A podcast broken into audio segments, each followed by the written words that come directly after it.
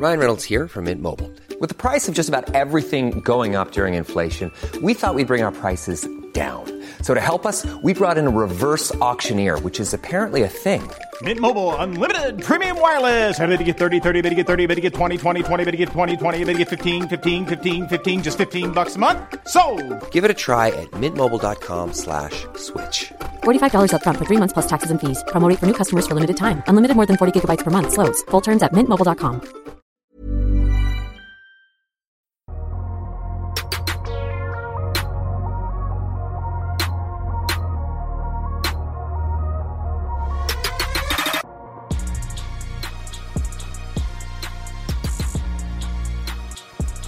Salut à tous, bienvenue dans ce nouvel épisode du Dunk Hebdo NBA Podcast. Bah, cette semaine c'est Tom à la présentation puisque nous sommes en rotation réduite. Je suis avec un seul homme. Constant, comment vas-tu? Ça va, ça va. Un peu fatigué là. Je pense que ça se voit sur mes cernes là qui font la taille de, du Grand Canyon. Mais euh, si- mais sinon ça va. Ouais, rotation réduite. Là on est sur une rotation. On a l'impression d'être Mike D'Antoni là. C'est euh, cinq joueurs. Le, allez, six joueurs pour faire un petit peu les comptes pour sortir un peu, mais c'est pas plus. Bah c'est ça, hein, comme tu disais, euh, bah, rotation euh, un peu courte cette semaine, mais on a décidé aussi de vous donner la parole à vous auditeurs, vous qui avez euh, bien participé euh, sur le DH20. Bon, on vous a encore mis en contribution cette semaine puisqu'on va faire un épisode FAQ où on va répondre aux questions que vous nous avez posées sur Twitter Euh, concernant notre actualité. Du coup, euh, bah, le DH20 est en train d'être enregistré. On a comptabilisé les votes. Il y aura pas mal, vraiment pas mal de choses, euh, de choses à dire. Constant, tu as déjà participé à un, enregistrement. bon, on va pas spoiler, on va vous laisser découvrir tout ça. Ben nous, on se retrouve de l'autre côté du coup avec euh, vos questions. Alors Constant, ben, on va commencer du coup par les hum, ben, les questions qui nous ont posées. Donc on- la thématique des règles, puisqu'on a pas mal de questions qui sont revenues sur euh, les règles NBA. On sait que tu es un grand fan de, de la réglementation et des, de, de la réglementation euh, du jeu. Pastas Bix. Pastas Vix, ouais. Qui est un fan du. Thunder en plus. Tu es fan de chez et du euh, du coup du Thunder et du cinéma visiblement parce qu'il tweet pas mal de choses sur le, le, le cinéma et qui rejoint aussi la, la une question de Maxence qui est fan des Knicks qui euh, ben, avec qui tu interagis souvent d'ailleurs. Mhm. Quelles nouvelles règles de jeu ou modifs de règles existantes aimeriez-vous voir appliquées? Et si vous deviez choisir une règle réaliste à ajouter à NBA, quelle serait-elle?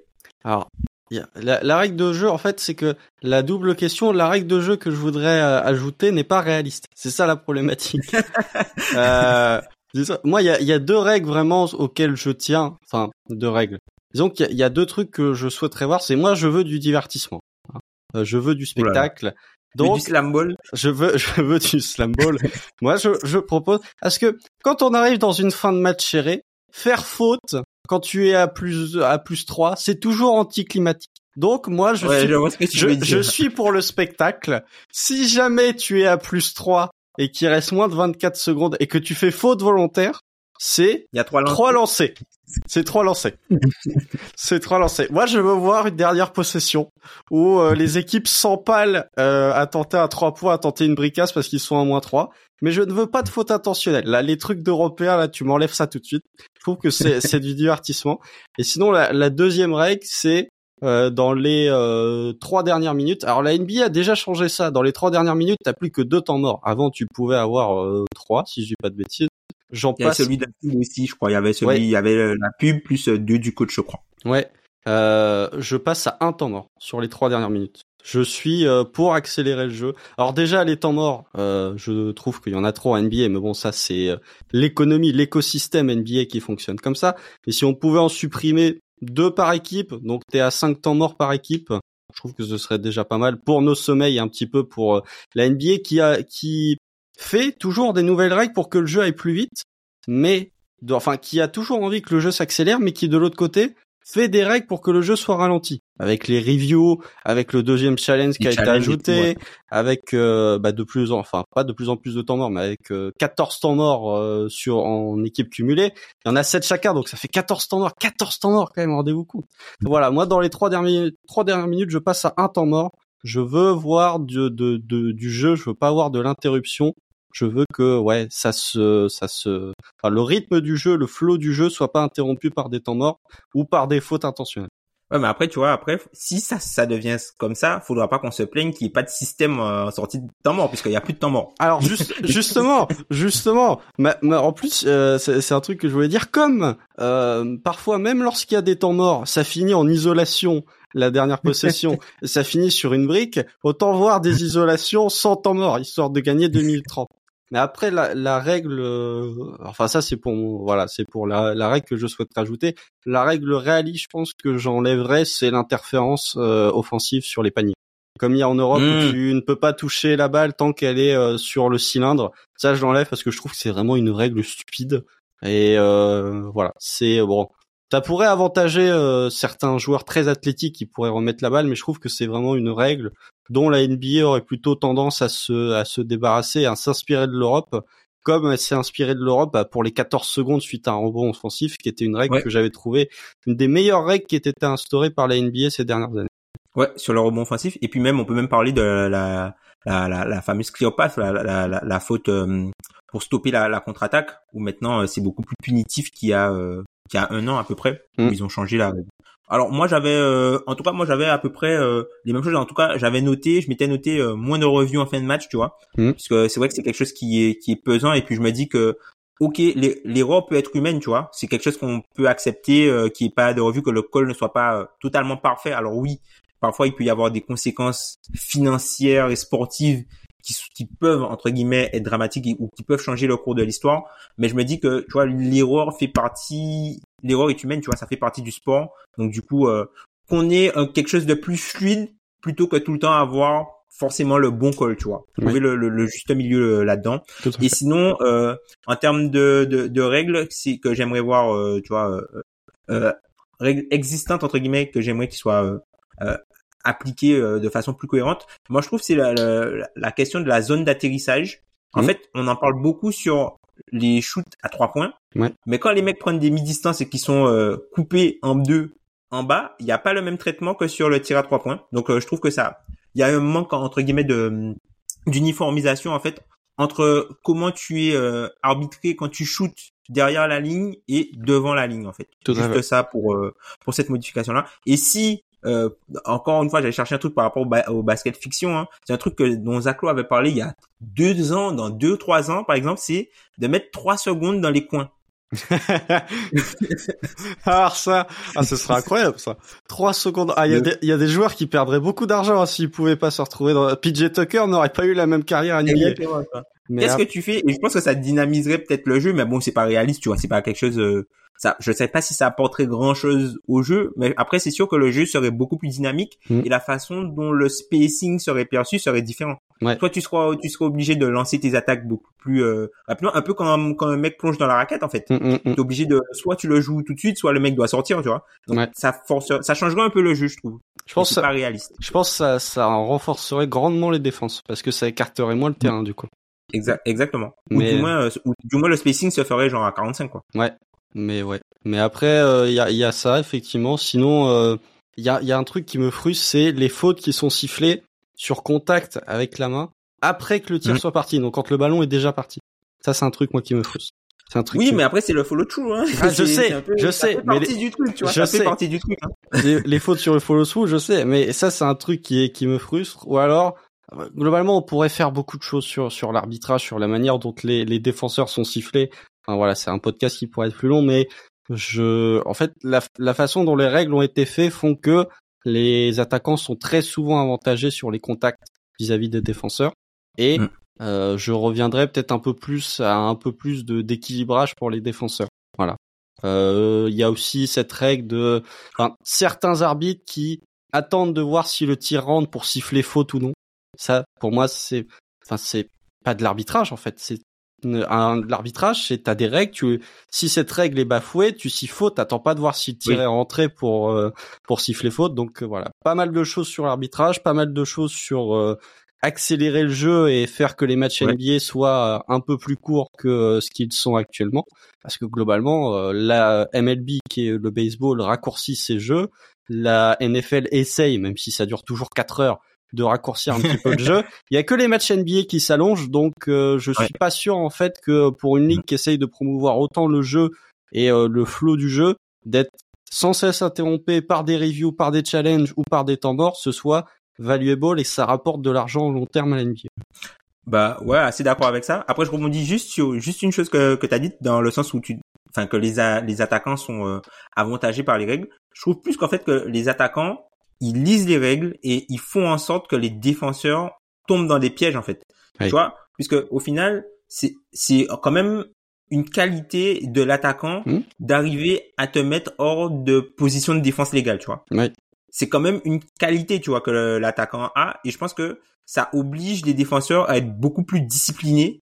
Mais c'est vrai que euh, je pense que plus que les règles sont faites pour avantager les attaquants, je pense que c'est les attaquants qui arrivent à bien utiliser les règles à leur avantage. Je sais pas si tu. enfin, Ok, ouais, Tu vois, c'est possible. comment- Oui, c'est sûr que la, la, la provocation de faute, enfin, on, tape souvent sur euh, certains joueurs parce qu'ils vont souvent sur la ligne des lancers, mais être capable de provoquer des fautes, c'est une capacité offensive Une qui est tout à fait louable. C'est une très grosse qualité. Hein, Josh Giddy?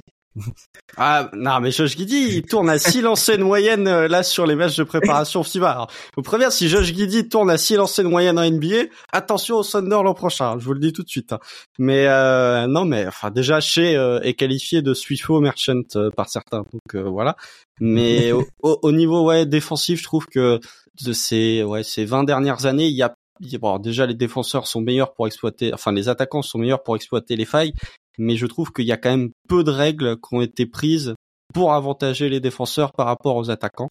Euh, la principale, pour moi, le principal changement, c'est le le- l'interdiction du handshake. Euh, ouais, euh, c'est 2004-2005, je crois, euh, l'interdiction. Euh, ça, c'est pour les défenseurs, c'est vraiment une perte colossale de de de, de pouvoir. Mais euh, effectivement, le Land, c'était quoi? C'était 2022 ou euh, le début de saison 2022 où les arbitres avaient dit, euh, enfin où la NBA avait dit aux arbitres un peu calmos sur les lancers. Et du coup, t'avais moins de scoring à outrance. C'était beaucoup plus agréable. Ça a duré deux mois avant de repartir euh, ensuite. Mais si on pouvait revenir à ça, je trouvais que c'était c'était intéressant et que du coup, t'avais euh, peut-être une sorte de rééquilibrage, même si de toute façon, un attaquant sera toujours meilleur que le défenseur. Enfin, good defense, better offense. Mais bon.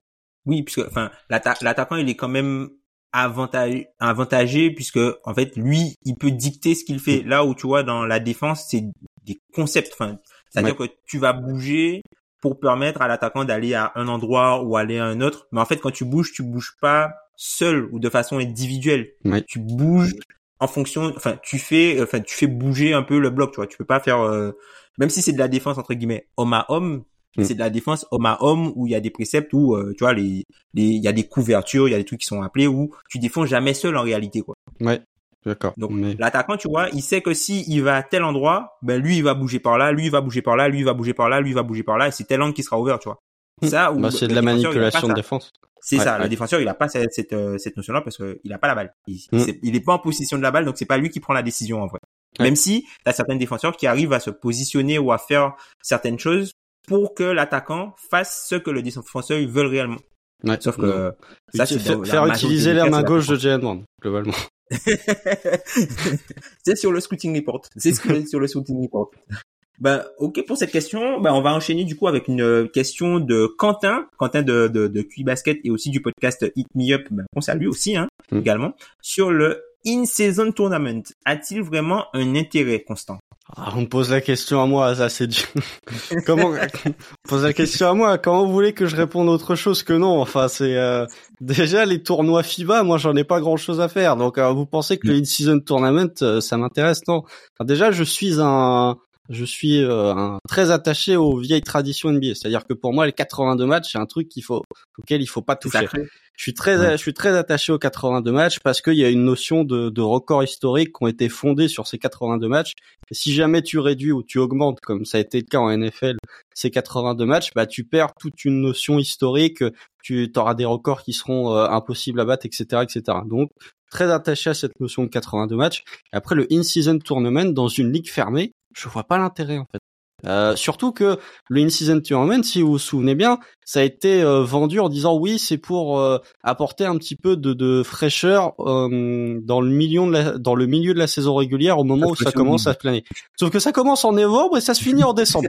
Donc Ouais, c'est un truc qui n'a aucun sens. Euh, déjà, ça s'appelle le in-season tournament. Ça montre que t'as pas beaucoup d'idées pour vendre ton produit.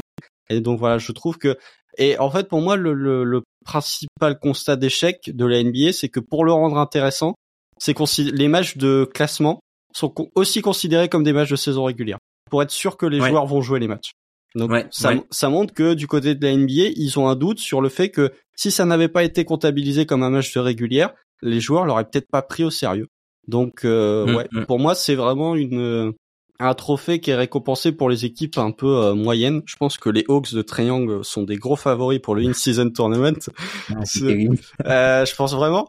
Mais du côté, de, enfin, même leur récompense à 100 000 dollars, quand c'est pour la G League, d'accord, il y a une notion d'argent pour des joueurs qui sont moins payés, mais un joueur comme Kevin Durant, comme LeBron James, je pense pas que ça les intéresse en fait de toucher 500 000 dollars. Donc le fait que ce soit rattaché à la régulière va peut-être donner un peu plus d'enjeu, mais l'objectif de, l'objectif des Suns, l'objectif des Lakers, l'objectif du Heat, l'objectif de toutes ces équipes-là, c'est pas de gagner le tournoi de mi-saison, c'est de gagner le tournoi au mois de juin. Ouais. Après, ça peut avoir une, importance, par exemple, pour les rookies ou les joueurs qui sont au minimum, tu vois, les, les seconds tours euh, au minimum. 50 000 dollars, tu vois, ils vont pas, enfin, 100 000 dollars, c'est pas, eux qui vont, c'est pas eux qui vont vendre le tournoi, en fait. C'est que non, oui, si, si t'as, euh, je sais pas, si t'as euh, l'équipe C euh, du Thunder qui affronte euh, l'équipe C des Nets en finale du in-season tournament, c'est justement exactement ce que veut éviter la NBA. Oui. Mais après, je pense que c'est aussi pour ça qu'ils le mettent en début de saison, puisque en début de saison, t'as quand même les équipes qui jouent.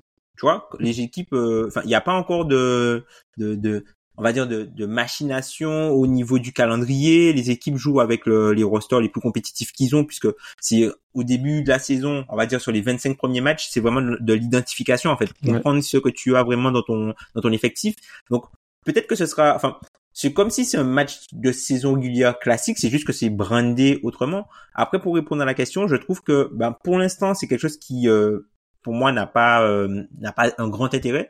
Mais par exemple pour les personnes qui vont commencer à suivre la NBA maintenant, par exemple, et qui vont toujours connaître cette coupe-là, par exemple, enfin le, le in-season tournament, ben dans 50 ans, tu vois, il y aura quand même une histoire, il y aura un historique. Bon, qui nous fasse pas comme le, le play-in où les stats ne, ne, sont pas comptabilisés. ah, ça, c'est noir. Ça, c'est noir. Mais, ouais, non, mais je sais pas si dans 50 ans déjà on sera, euh, on sera encore là. Mais ça, c'est une, c'est un autre. Mais un, un exemple. Je sais pas si ça va. Enfin, je vraiment j'ai peur que le in-season tournament ce soit un truc qui soit expérimenté sur 3-4 ans et qu'au moment du nouveau CBA ils vont faire. Euh, je sais même pas. Si, Est-ce que c'est inclus dans le CBA Si, je pense. Oui, euh, oui, oui, oui, Au moment du, du nouveau CBA, ils vont faire bon bah on arrête en fait parce que ça marche, ça marche pas. Enfin, je, Hmm. Et, et j'ai vu, euh, je sais plus, je crois c'était Bobby Marks qui parlait, on lui l'interrogeait sur le in-season tournament et il disait euh, l'équipe vainqueur du tournoi euh, aurait un spot euh, automatique de qualification en playoff. Je trouve que c'est beaucoup trop. C'est beaucoup trop récompensé, surtout qu'il y a beaucoup d'intangibles, il y a beaucoup de, de, paramètres. Enfin voilà, ça peut, ça c'est une saison régulière, donc tu peux pas donner autant une récompense aussi forte pour un truc aussi enfin qui a, autant de facteurs euh, déterminants sur une saison, etc., etc. Donc, il y a beaucoup trop, il y a beaucoup, il y a, il y a il y a trop peu de matchs en fait. Il y a hmm? trop peu de matchs pour donner un tel euh, pour donner un tel avantage. Après, un peu ça peut faire comme le play-in, tu vois. Le play-in, il a ses euh, on va dire qu'il a ses défauts, mais il a aussi ses qualités, tu vois. Donc peut-être faut on va dire faut laisser sa chance au produit, mais c'est vrai que personnellement, je suis un peu comme toi, je suis un peu euh, dubitatif, j'attends de voir. franchement, j'attends de voir et je suis pas vraiment, je suis pas excité du tout euh, à l'idée de, de voir débarquer cette euh, in-season tournament. Tu vois. Après, le, après pour la, pour le, pardon, pour la question du play-in, moi je trouve que le meilleur format de play-in, c'est toujours celui qui a été adopté dans la bulle, avec un écart de match minimum. Ouais. Et avec euh, avec l'équipe qui est moins bien classée que l'autre, qui doit gagner deux fois pour se qualifier. Le play-in, bon, on l'a on l'a adopté parce que il y a eu des retournements de situation qui font que euh, ça a donné de la valeur au produit. Des retournements de situation qui ont souvent avantagé le Thunder d'ailleurs, hein, que ce soit avec la non-qualification des Clippers ou avec la victoire face aux Pels. Euh, la draft de Jalen Williams, tout à fait. Merci. Hein, les Wolves et euh, les Pels, franchise amis, euh, qui ont permis de drafter Jalen Williams. Mais ouais, le, le, je trouve que le meilleur format du play c'était celui qui a été adopté dans la bulle avec un minimum d'écart de match et euh, deux, deux victoires obligatoires pour te qualifier pour l'équipe la moins bien classée. Ouais, moi je pense que c'était vraiment le format qu'il fallait garder, mais après il y aurait pas eu la, toute la dramaturgie en fait. Mm. Puisque tu vois, c'est aussi ça aussi qui fait fonctionner le play-in actuellement, c'est tout le tout le côté dramaturgie en fait. Et tu vois quand les équipes se sortent du du, du play-in tournament, enfin on l'a vu avec les Wolves, tu vois, euh, ou même on l'a vu avec vous euh, enfin cette saison. Alors même si vous n'êtes pas sorti, vous vous êtes pas qualifié, mais c'est quand même un pas quoi, un pas qui va dans la direction de, tu Mm. vois. Tout à fait. Ok, ben switchons tout de suite sans transition. Hein. Euh, on part sur euh, une question sur les trophées, les trophées. Alors c'est une question de Oscar Newon, Oscar Newon, fan d'Enix et de cinéma aussi. Du coup, est-ce que pour simplifier le vote du MVP, il ne serait pas judicieux d'automatiquement le donner au meilleur joueur de l'équipe qui a le meilleur bilan de la régulière? Alors là, je pense qu'il y aura beaucoup de choses à dire. Alors, en fait, la, la problématique, c'est que le, le MVP, il y a la notion de valuable. Normalement, c'est le joueur le plus valuable. Est-ce que le meilleur joueur de la meilleure équipe est forcément le joueur le plus le plus valuable de la ligue? Je suis Et pas c'est pas la meilleure équipe, c'est l'équipe qui a avec le meilleur, bilan. bilan. Plus, l'équipe qui a le meilleur bilan, c'est pas forcément la meilleure équipe au final, Oui, tu vois. ça veut dire, euh, par exemple, est-ce que les saisons où euh, les Raptors ou les saisons où les Celtics sont premiers de la conférence face aux Cavs, euh, de la conférence Est, à l'époque où LeBron James était encore là, est-ce que ça signifie qu'ils étaient la meilleure équipe Ça, je suis pas sûr non plus. Donc, euh, au Hmm. niveau, ouais, il y a, y a le côté valuable parce que si tu regardes les équipes qui ont eu le meilleur bilan ces dernières années, t'es sur du Giannis et déjà si tu prends il y a deux ans, le meilleur joueur de l'équipe avec le meilleur bilan, c'est Chris Paul MVP il y a deux ans avec les Suns. Donc, on arrive Mhm. déjà sur une première problématique. Euh, le meilleur bilan en 2021, c'est les Sixers, si je dis pas de bêtises. Mmh, 2021, attends. ouais, qui qui est seed 1 dans la conférence? Ah non, c'est le Jazz. C'est le Jazz. Oui, c'est le Jazz. c'est le Jazz. Donc, euh, ça veut dire Donovan Mitchell MVP il y a trois ans, Chris Paul MVP il y a deux ans. Bon, je suis pas sûr que ce soit vraiment le, ce qu'on pourrait faire, mais euh, non, pour moi, il y a la notion de valuable. Alors, ça, ça permettrait de, de d'éclaircir un petit peu les critères, de dire on prend le meilleur joueur de l'équipe qui a le meilleur bilan de saison régulière, parce que sur la notion de valuable, il y a toujours un peu un flou. Enfin, disons que sur les critères du MVP, c'est euh, sujet à le, le, le- bah, c'est sujet à la subjectivité justement et à l'interprétation Exactement. mais euh, tu, tu cadenasserais un petit peu plus les critères, mais il y a quand même cette notion de most valuable qui pour moi est différente et qui du coup me fait dire que le meilleur joueur de l'équipe avec le meilleur bilan n'est pas forcément le joueur le plus valuable. Oui, oui, puisque ça dépend aussi de l'équipe et ça dépend aussi de tes coéquipiers aussi. Mm. Et puis, moi, ce qui me gêne avec ça, c'est comment en fait on qualifie le meilleur bilan. Est-ce que c'est uniquement du chiffré? Puisque on sait que toutes les équipes n'affrontent pas les mêmes équipes. Mm. Donc, tu vois, euh, quand tu es, je sais pas moi, dans la Southwest, tu vas, même si tu as un bilan, euh, disons que tu as, un bilan euh, similaire à une équipe qui est euh, dans la Southwest, par exemple, mais le calendrier que tu as eu est totalement différent en fait. Et la force du calendrier aussi totalement différente. Donc du coup, comment on calibre euh, au niveau des conférences? Le meilleur bilan Est-ce qu'on reste se base sur la partie chiffrée? Est-ce qu'on se base, euh, tu vois, sur le net rating, sur les choses comme ça? Donc c'est et, et euh, donc du coup, je trouve que c'est après c'est une tentative, c'est une tentative de de réponse, mais ça laisse euh, ça enlève, comme tu dis, le côté, le sens du côté euh, valuable et euh, la, la définition de meilleur joueur et de meilleur bilan de régulière au final. Parce que si, disons, il y a deux équipes qui ont le même bilan, comment on fait? On prend, euh, tu vois, les, Pile ou face. c'est tout ça aussi. C'est tout ça aussi. Donc, on pour... après, euh, la, la question n'est pas n'est pas dénuée de sens, puisque effectivement, le, le MVP c'est un trophée qui est quand même un peu nébuleux, même si on peut entre guillemets prédire euh, les, les les principaux protagonistes du MVP en début de en début de chaque saison. Mais euh, comment dire, le fait qu'il n'y ait pas vraiment de critères définis en dehors maintenant des 65 matchs, hein, Mmh. que Ça y est en maintenant. dehors de ça, Et encore, il y, voilà, en a qui vont passer devant le tribunal pour justifier, euh, pour pouvoir être acceptés ou pas. le grievance committee. Voilà. le grievance committee. En dehors maintenant des 65 matchs, t'as rien en fait qui stipule comment faire pour euh, voter pour le MVP quoi. Mm. Et t'as as plusieurs types de de, de votants. T'as des votants de, sur le, le narratif, t'as des votants uniquement sur la partie stat, t'as des votants sur les moments. Enfin, t'as des moments. Voilà, c'est t'as t'as tout ça en fait. Et c'est, je pense ce qui euh, rajoute rajoute aussi un peu de charme en fait euh, au trophée, c'est que même si t'as des favoris, t'as toujours euh, des événements qui peuvent faire en sorte que euh, euh, le trophée peut changer ou peut aller d'un côté comme de l'autre, mais il n'y a pas, tu vois, on peut dire ce qu'on veut, même si il y a des peut-être des joueurs qui auraient peut-être pu mériter un certain moment ou du moins qui avaient des raisons valables d'être MVP à un moment donné, tous les joueurs qui ont été élus MVP, en tout cas si on prend les, les 15-20 dernières années, avaient un- on va dire un dossier d'MVP quoi. Mm, mm. Même s'il y avait peut-être d'autres candidats qui avaient aussi des dossiers très solides, mais les joueurs qui ont été élus avaient quand même un dossier euh, assez intéressant pour être MVP. Oui, c'est sûr, c'est parce que même, enfin, moi je vais citer, je pense celui qui est euh, le moins MVP de tous. Désolé à Adrien, je pense que c'est Derrick Rose 2011. même, même, et même si tu prends Derrick Rose 2011, bah il a quand même le dossier euh, premier de la conférence Est. il était devant le, le hit de LeBron, saison quand même magnifique, mais voilà. Et en fait le, le, truc du MVP, c'est que maintenant on est dans, enfin, c'était déjà le cas par, aux années, les années précédentes, mais on est dans une période où tu as 4, 5, 6 joueurs qui font des saisons de calibre MVP. Et le but, c'est de déjà rien que l'an dernier. En fait, bon, on prend euh, Joel Embiid, on prend Nikola Jokic, on prend Jason Tatum, on prend Donovan Mitchell, on prend Luka Doncic, on prend Shea Alexander. T'as six joueurs qui, sur le papier, font des saisons calibre MVP. J'ai même pas cité Giannis, je crois. Euh, donc, mm. ils font des, des, saisons de ce calibre-là. La, la vraie problématique, c'est que ces dernières années, j'ai l'impression que les critères s'élargissent de plus en plus parce qu'avant il y avait ce côté il faut que tu sois top 3 de ta conférence pour être élu MVP. C'était un peu le seul critère immuable pour le MVP. Avec le MVP de Westbrook, avec le MVP de Jokic il y a de ça euh, deux ans, cette barrière-là est en train de tomber. C'est pareil pour les All-NBA. Tu récompenses pas forcément les joueurs qui sont qualifiés en playoff.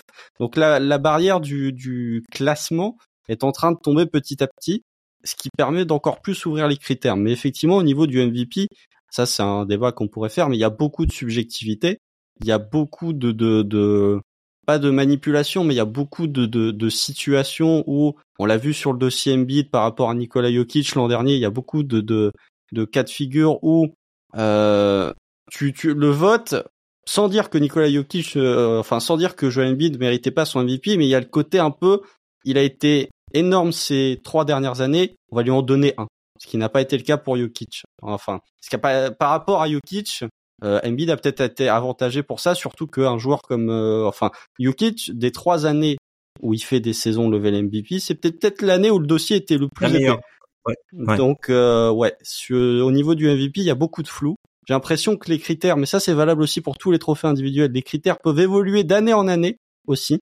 Mm. Donc c'est comme tu l'as dit, c'est très nébuleux, c'est difficile de s'y retrouver. Mais euh, la multiplication de saisons MVP faites par des joueurs dans la ligue est peut-être un peu plus euh, fait que c'est peut-être un peu plus difficile, encore plus difficile de décerner un, un trophée à un gagnant cette année ou les années précédentes. Et puis aussi peut-être que les votants changent tous les ans. Mm. T'as pas 100% des gens qui ont des votes à une année, c'est pas 100% que tu vas retrouver l'année suivante. Tu vois, il y a des il y a, des changements aussi dans, dans les votes et des personnes qui arrivent, ben arrivent avec de nouveaux critères, tu vois aussi. Donc euh, tout ça c'est des, des, des, choses qu'il faut euh, des choses qu'il faut qu'on prenne en compte, on va dire. Il faudra prendre en compte. Ben, on va rester du coup sur la thématique euh, on va rester sur la thématique des trophées. On a une question de Marcel Perdu du coup qui est intervenant, je crois, dans le podcast d'envergure, dans le podcast d'envergure, euh, notamment sur la partie stats. Euh, est-ce qu'il y a un trophée individuel plus difficile à projeter qu'un autre, même avec une liste de 3 à 5 noms? Alors ça dépend si la question de Marcel était cette année ou euh, au global. Euh, Moi j'avais pensé cette année, mais euh, peut-être peut peut-être répondre aux deux. Cette année pour moi ce qui est très ce qui est très compliqué c'est le rookie de l'année. C'est très difficile le rookie de l'année cette année parce que il y, a, y, a, y, a, une barrière qui s'appelle les 65 matchs et, et, et, que globalement les, les deux favoris. Alors j'ai pas regardé. Bon, le favori c'est sûr c'est Victor Wembanyama. Le deuxième ça doit être Scott Anderson, mais Chet Holmgren doit pas être mhm. très loin dans les pourcentages de, de favoris. Euh, Victor et Chet, j'ai du mal à les voir faire 65 matchs en fait. Donc euh, un joueur comme et c'est là où un joueur comme euh, Anderson peut se faufiler dans la course et peut venir un petit peu euh, les euh, piquer, enfin les coiffer au poteau. Déjà avec le départ de Damien Lillard, c'est pas encore fait, mais bon, on se doute que on, ne sait, pas. On, ne sait pas. ce sera peut-être avec la théorie euh, de Kebdo, ce sera peut-être fait entre le moment où cet épisode est enregistré et le moment où il est publié. Euh, mais euh, ouais, un joueur comme Scoot Anderson, surtout qui est un très gros porteur de balle et qui peut peut-être se faufiler dans cette course-là parce que lui, au niveau physique, euh, il est capable de faire les 65 matchs. Alors qu'un joueur comme Victor, un joueur comme Chet, ils vont peut-être être ménagers. Enfin, ça a déjà été annoncé par le, le, le front office des Spurs que euh, Victor ne va pas jouer 82 euh, matchs, 30 euh, minutes sur toute la saison régulière. Chet Holmgren, il revient de sa blessure et en plus son profil fait que bah, ce sera pas le rookie qui sera mis le plus en avant, donc peut-être pas celui qui sera qui aura le plus gros impact statistique. Après, il y a un Mhm. joueur comme euh, comme Brandon Miller aussi au Hornets. Donc, ouais, pour moi cette année, c'est vraiment le rookie de l'année parce que on peut se dire oui, il y a Victor Wembanyama, mais il y a cette notion des 65 matchs qui, bien sûr, vient rajouter un petit peu de flou. Et après, au niveau du trophée, peut-être le plus dur à, à noter, enfin à noter tous les ans ou à de, de ou à essayer de trouver un gagnant tous les ans, même en donnant trois, cinq noms. Je trouve que le MIP, Ouais, pareil. les, cri- les critères changent tellement tous les ans.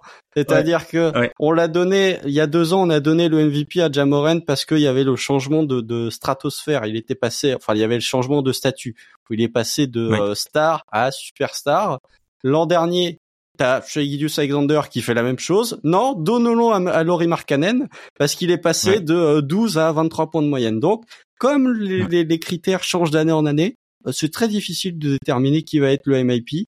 Je vois, euh, par exemple, je vais citer un exemple tiens sur le MIP, c'est que je vois pas mal de gens dire sur le MIP cette année Kate Cunningham. Et pour moi, Kate Ouais. Cunningham, comment tu peux donner le MIP à un joueur qui a joué 400 minutes l'an dernier?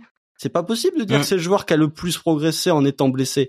Euh, c'est juste il, il était blessé. Donc au niveau des critères du MIP, je trouve que c'est vraiment le, le bazar et que d'une année sur l'autre ça change. Donc c'est très difficile de déterminer un favori.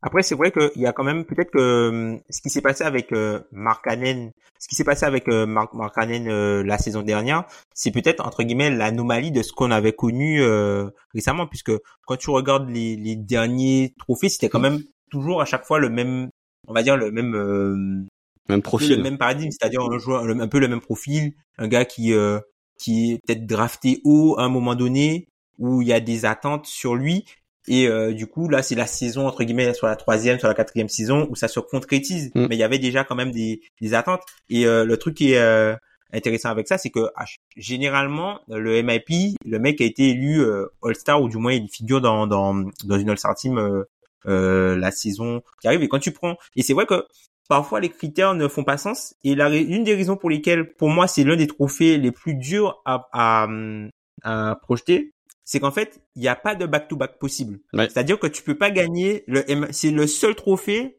qu'un joueur ne peut pas gagner vraiment deux ans deux ans de suite Ah, il y a le rookie de l'année arrivé dans l'histoire de l'NBA Il y a le rookie de et le l'année. rookie de l'année, tu vois. Et le rookie de l'année. Mais tu vois, c'est un trophée où tu, tu, tu peux déjà enlever euh, une partie des mecs. Enfin, quand tu fais quand tu fais tes, tes listes de 3 à 5, bah du coup t'as le, le lauréat, l'ancien lauréat, tu, tu peux déjà l'enlever quoi. Même si il passe un step supplémentaire. Je me souviens qu'on en avait discuté euh, pendant la, la saison sophomore de Luka Doncic C'était mon point, ouais. où euh, Luka Doncic du coup euh, était passé, je, il était passé de euh, je crois euh, 22 8-8 en Bon 39 starter, 8 ouais, ouais. ouais, un truc comme ça où il était devenu euh, All NBA, je crois, second team ou first team, quelque chose comme ça. Je crois qu'il était non, je crois qu'il était déjà All NBA second team du coup euh, sa deuxième saison. Mm.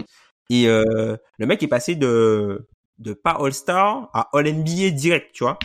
Un joueur, euh, enfin meilleur joueur, mais enfin un joueur déjà, hein, globalement. Ouais. Mais ouais, C'est ça. et et justement, c'était c'était ma problématique, c'est que le MIP, il y a une barrière à franchir, c'est que attention, hein, si t'es trop bon, Oui. tu, tu concours plus pour le MIP. C'est que globalement, Voilà. euh, je pense que enfin la saison sophomore de Luka Doncic, c'est l'une des meilleures saisons sophomore ever. Enfin sur les De 25 l'histoire, ouais. sur les 25 dernières années, il y a la saison sophomore de Tim Duncan où il est quand même MVP des finales et champion, et très solide, mais en termes Mm. de d'impact statistique, la saison sophomore de Luka Doncic, c'est euh, c'est n'importe quoi. Et il aurait pu être dans le MIP, mais il est pas dans le MIP. Un joueur comme euh, un joueur comme Giannis qui a déjà remporté le MIP, bah entre le moment où il remporte le MIP et le moment où il est MVP, il y a un autre franchi, enfin il y a Un gap. il y a un autre, euh, il y a un autre euh, plancher. Non, il y a un, oui, il y a un autre plancher qui est franchi. Donc il y a un autre niveau Mm. qui est franchi. Donc il faut pas être trop fort. Et justement, je trouvais que pour moi, si on avait donné, alors je dis pas que Mark Cannon euh, ne démérite son trophée de MIP, hein, pas du tout. Mais je trouvais que si tu l'avais donné, si t'avais donné le MVP, le MVP, non, le MI MIP MIP. tu Mm. validais le côté, ok, maintenant on récompense les joueurs qui deviennent des superstars. Et je trouvais ça Ouais. intéressant que le MIP se, se dirige vers cette euh, cette récompense-là.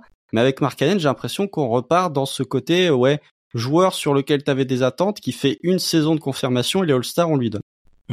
Après, encore une fois, ça peut être, ça peut être le, on va dire, la- l'anomalie qui confirme la règle, tu vois, parce que quand tu prends les, si on remonte à, à Giannis, par exemple, on a eu Giannis, on a eu Oladipo, qui était devenu All NBA. On a eu Siakam qui euh, après a confirmé, Ingram qui après a confirmé, Rundle, bon, c'est un peu les montagnes russes, mais qui a quand même confirmé en tout cas cette saison, puisqu'il est All NBA cette saison, hein, Julius Randle, faut pas l'oublier. Et euh, on le répète à chaque fois. Et, après Mortanen. On le répète à chaque fois, oui. on le répète à chaque fois.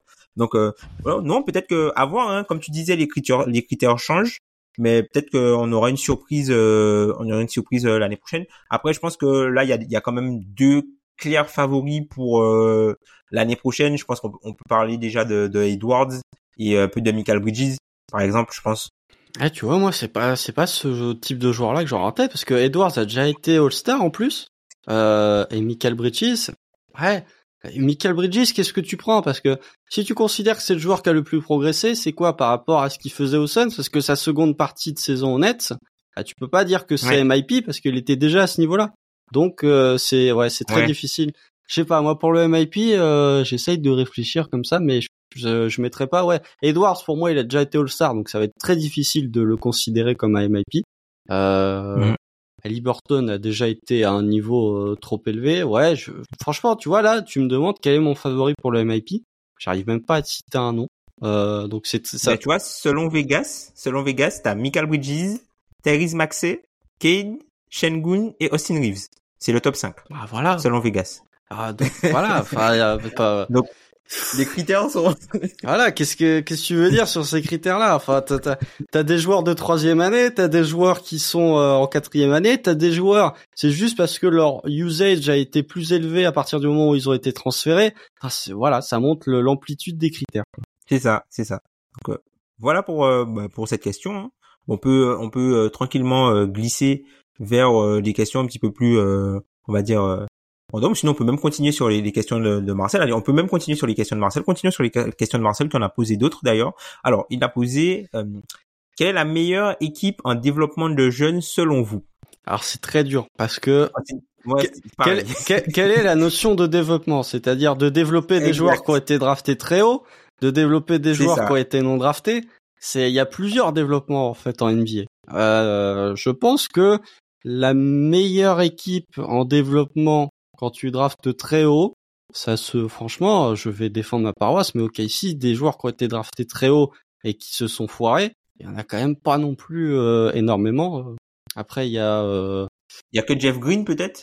Et encore. Ouais, encore. Parce qu'il a une, il a une carrière honorable. Ouais, et puis Jeff Green, c'était il y a 15 ans en plus. Euh... Non, c'était il y a 16 ans. C'est la draft 2007. C'est la même que KD. La draft de KD, ouais. Donc c'était il y a, c'était il y a 16 ans. C'était il y a longtemps. Après, il y a des équipes, tu vois, si, si on me dit développement de joueurs, euh, de joueurs bruts ou en tout cas de joueurs qui sont pas draftés haut, bah le 8 effectivement, le 8 c'est peut-être la, meilleure écurie de développement pour développer des jeunes euh, mais non draftés. Mais pour moi, il n'y a pas qu'un seul type de développement de jeunes, il y en a plusieurs et du coup en fonction de ce qu'on considère comme développement de jeunes, pour moi tu as différentes réponses à ce niveau-là. Ouais. Tu vois, par exemple, sur cette question-là, moi, je m'avais noté, du coup, sur quoi on se base, du coup, est-ce que c'est par rapport au rang de draft, mm. par rapport au potentiel perçu, tu vois? Parce que si, disons que euh, tu identifies, par exemple, un, joueur euh, qui est qui descend à la draft, mais au final, peut-être que les attentes du grand public sur le joueur sont différentes, mais ça changera pas en fait le niveau que le joueur avait au moment que tu l'as drafté, tu vois? Mm. Donc du coup, tu vois, c'est toutes ces, ces notions là. Et moi, j'avais vraiment noté Miami, tu vois, pour les joueurs de complément, parce que tu as pas mal de joueurs qui sortent du cursus Miami, qui arrivent ailleurs et finalement qui euh, n'arrivent pas à produire les mêmes choses, quoi. Ouais. Mais je pense que euh, euh, même même et en fait sur la notion de développement, tu vois, je vais prendre l'exemple Memphis. Memphis, ils sont très bons pour sortir des, des joueurs un petit peu euh, un peu plus vieux. Mais du coup, est-ce que cette notion d'être un peu, enfin, de joueur un peu plus de plancher, peut-être un peu moins de plafond, parce que plus vieux, plus long cursus en NCAA, est-ce que on leur, euh, enfin, d'en avoir fait des joueurs NBA de qualité, est-ce qu'on dit que c'est grâce à eux? Est-ce que c'est parce qu'ils ont bien drafté et que tu as des joueurs un peu plus de plancher, donc peut-être un peu plus près C'est très difficile mmh. euh, à ce niveau-là. Même en développement mmh. de jeunes, je trouve que Memphis est une très bonne, un très bon exemple de draft. Enfin, les joueurs draftés très haut fonctionnent. Il euh, y a que l'exemple de Zaire Williams où je suis un peu plus sceptique. Mais les, même les, que ce soit que tu sois drafté au premier tour, que tu sois, enfin que tu sois drafté top 5 ou que tu sois drafté fin de premier tour, globalement à Memphis, il y a eu très peu de ratés. Il y a eu le cas Kennedy Chandler qui est un peu, euh, qui fait un peu anomalie. Euh, il y a le cas Zaire Williams, mais en dehors de ça, les joueurs qui sont sortis de, de Memphis et qui ont été draftés par Memphis ces dernières années, ils sont tous au minimum corrects, voire très bons. Tu peux avoir euh, un Jamorant en 2, comme tu peux avoir un Desmond Bain en 30 ou un Brandon Clark ouais. euh, aux alentours de, je sais plus, 21, 22 Brandon 22, Clark. 22, 23, un truc comme ça. C'était juste, c'est, c'est, je crois, que c'est juste, c'est entre Grant Williams Et Bazley. Et Darius Bazley. D'ailleurs, on en parlait sou, on en parlait souvent ensemble euh, de ce, de un peu ce trio là. Mais après, on rappelle que tu parles de Memphis sous le régime de Zach Clayman. Oui, tout on va à pas fait. parler de Memphis Ah ouais, non. sous le régime On- du bon vieux Chris On, Wallace. on parle pas d'Hashim Tabit, euh, on parle pas, non, ça, non, non. C'est euh, Memphis depuis, euh, depuis la reconstruction, donc depuis 2018 à peu près. C'est ça, c'est ça, c'est ça. Euh, on avait une autre question du coup pour la pire. Et moi, euh, moi aussi, j'ai aussi, j'ai eu aussi euh, pas mal de, de, de choses pour répondre à, à cette question-là par rapport à la pire équipe en développement. En gros, le je pense que le, le raccourci facile, ce serait de dire, par exemple, aujourd'hui, ce serait de dire euh, soit Houston, soit Charlotte. Mais après, tu vois, Ah, Charlotte, est-ce que les prospects draftés étaient si bons que ça de base? Mm. euh, Houston, est-ce que la, est-ce que euh, le plan c'était vraiment de faire en sorte que les gars se développent jusqu'à aujourd'hui Est-ce que le plan c'était pas euh, on, on s'assure d'avoir euh, trois euh, trois hauts choix de draft très haut avant d'avoir des, des choses à envoyer au Thunder et du coup après on commence à fonctionner? Et sinon historiquement j'aurais peut-être dit les Knicks par rapport au fait que à part RJ Barrett, ben, si tu reprends les, ben, depuis 99, le Mhm. seul joueur à avoir signé une extension après son contrat rookie, c'était Charlie Ward. À fait. Donc attention Emmanuel Quickly. Hein. Euh, attention à lui, attention à Quentin Krebs. Mais euh, ouais, effectivement, il y a. Ouais, Houston. Ouais, Houston, c'est pas fini en plus. Euh, Les joueurs, ils arrivent Non. dans leur troisième ou dans leur seconde année. On va peut-être pas les jeter. ça, On va, c'est ça. on va peut-être pas dire que c'est raté. Euh, Ouais. Surtout, tu, tu vois, enfin moi je pense que je suis peut-être plus haut sur Jalen Green que la moyenne parce que je trouve qu'il a quand même beaucoup de talent. Faut juste un petit peu l'exploiter. Mais euh, c'est pareil pour Jabari Smith. C'est peut-être sur Shengun qui est considéré peut-être comme le meilleur pour l'instant que j'ai le plus de réticence. Moi j'ai un exemple. Ah, je vais encore leur taper dessus, mais les Wizards. Ah, ben oui, mais avec quel matériel? Bah quand ils ont drafté oh Rui Hachimura, euh, il est parti. Enfin Rui Hachimura a jamais été aussi bon que lorsqu'il a quitté l'écosystème Wizards. Euh, Johnny Davis ils se sont plantés. Denny Avdia c'est pas non plus euh, exceptionnel. On va voir ce que ça va donner avec Bilal Koulibaly. Disons que ces dernières années, pour une équipe qui a, qui a drafté aller relativement haut, parce que tu vois même euh, j'avais envie de citer les Wolves, mais les Wolves ils ont quand même eu McDaniels, ils ont quand même eu Anthony Edwards, ils ont eu du Ils ont fait des coups. ouais. voilà, Ils ont eu du Nasrid aussi, tu vois. Ils Nasrid, ont eu du Nasrid, tout à des- fait. des gens comme ça. Voilà. Alors que les Wizards, euh, il y a Trent Brown Jr. aussi qui avait été drafté loterie, euh, bah, qui est parti au, il était aux Lakers, euh, Trent Brown Jr. si je dis pas de bêtises.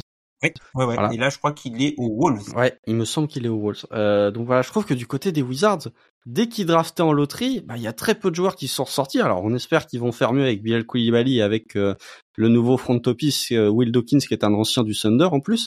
Je trouve que les Wizards, c'est derrière- ouais, les Kings. Bah, ils ont quand même eu un joueur comme D'Aaron Fox, donc malgré tous les ratés qu'ils ont pu avoir, les euh, les Jimmer Fredette, les Scal Labissière, etc., etc.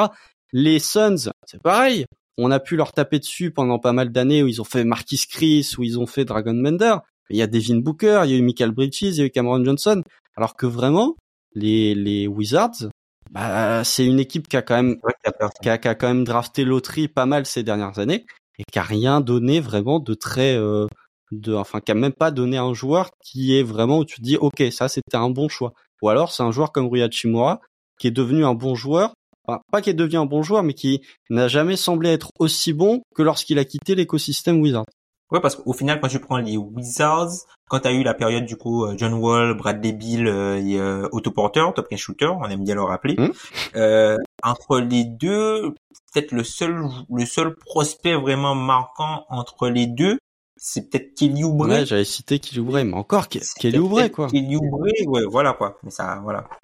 Kelly Oubre. Mais ouais, effectivement, pour moi les Wizards parce qu'ils ont quand même pas mal drafté en loterie ces dernières années. Alors ils ont pas drafté très haut en loterie, mais quand même c'est peut-être le- le- l'occurrence d'équipe qui draft le plus en, en loterie, tout en ne sortant jamais des joueurs qui sont vraiment très très bons.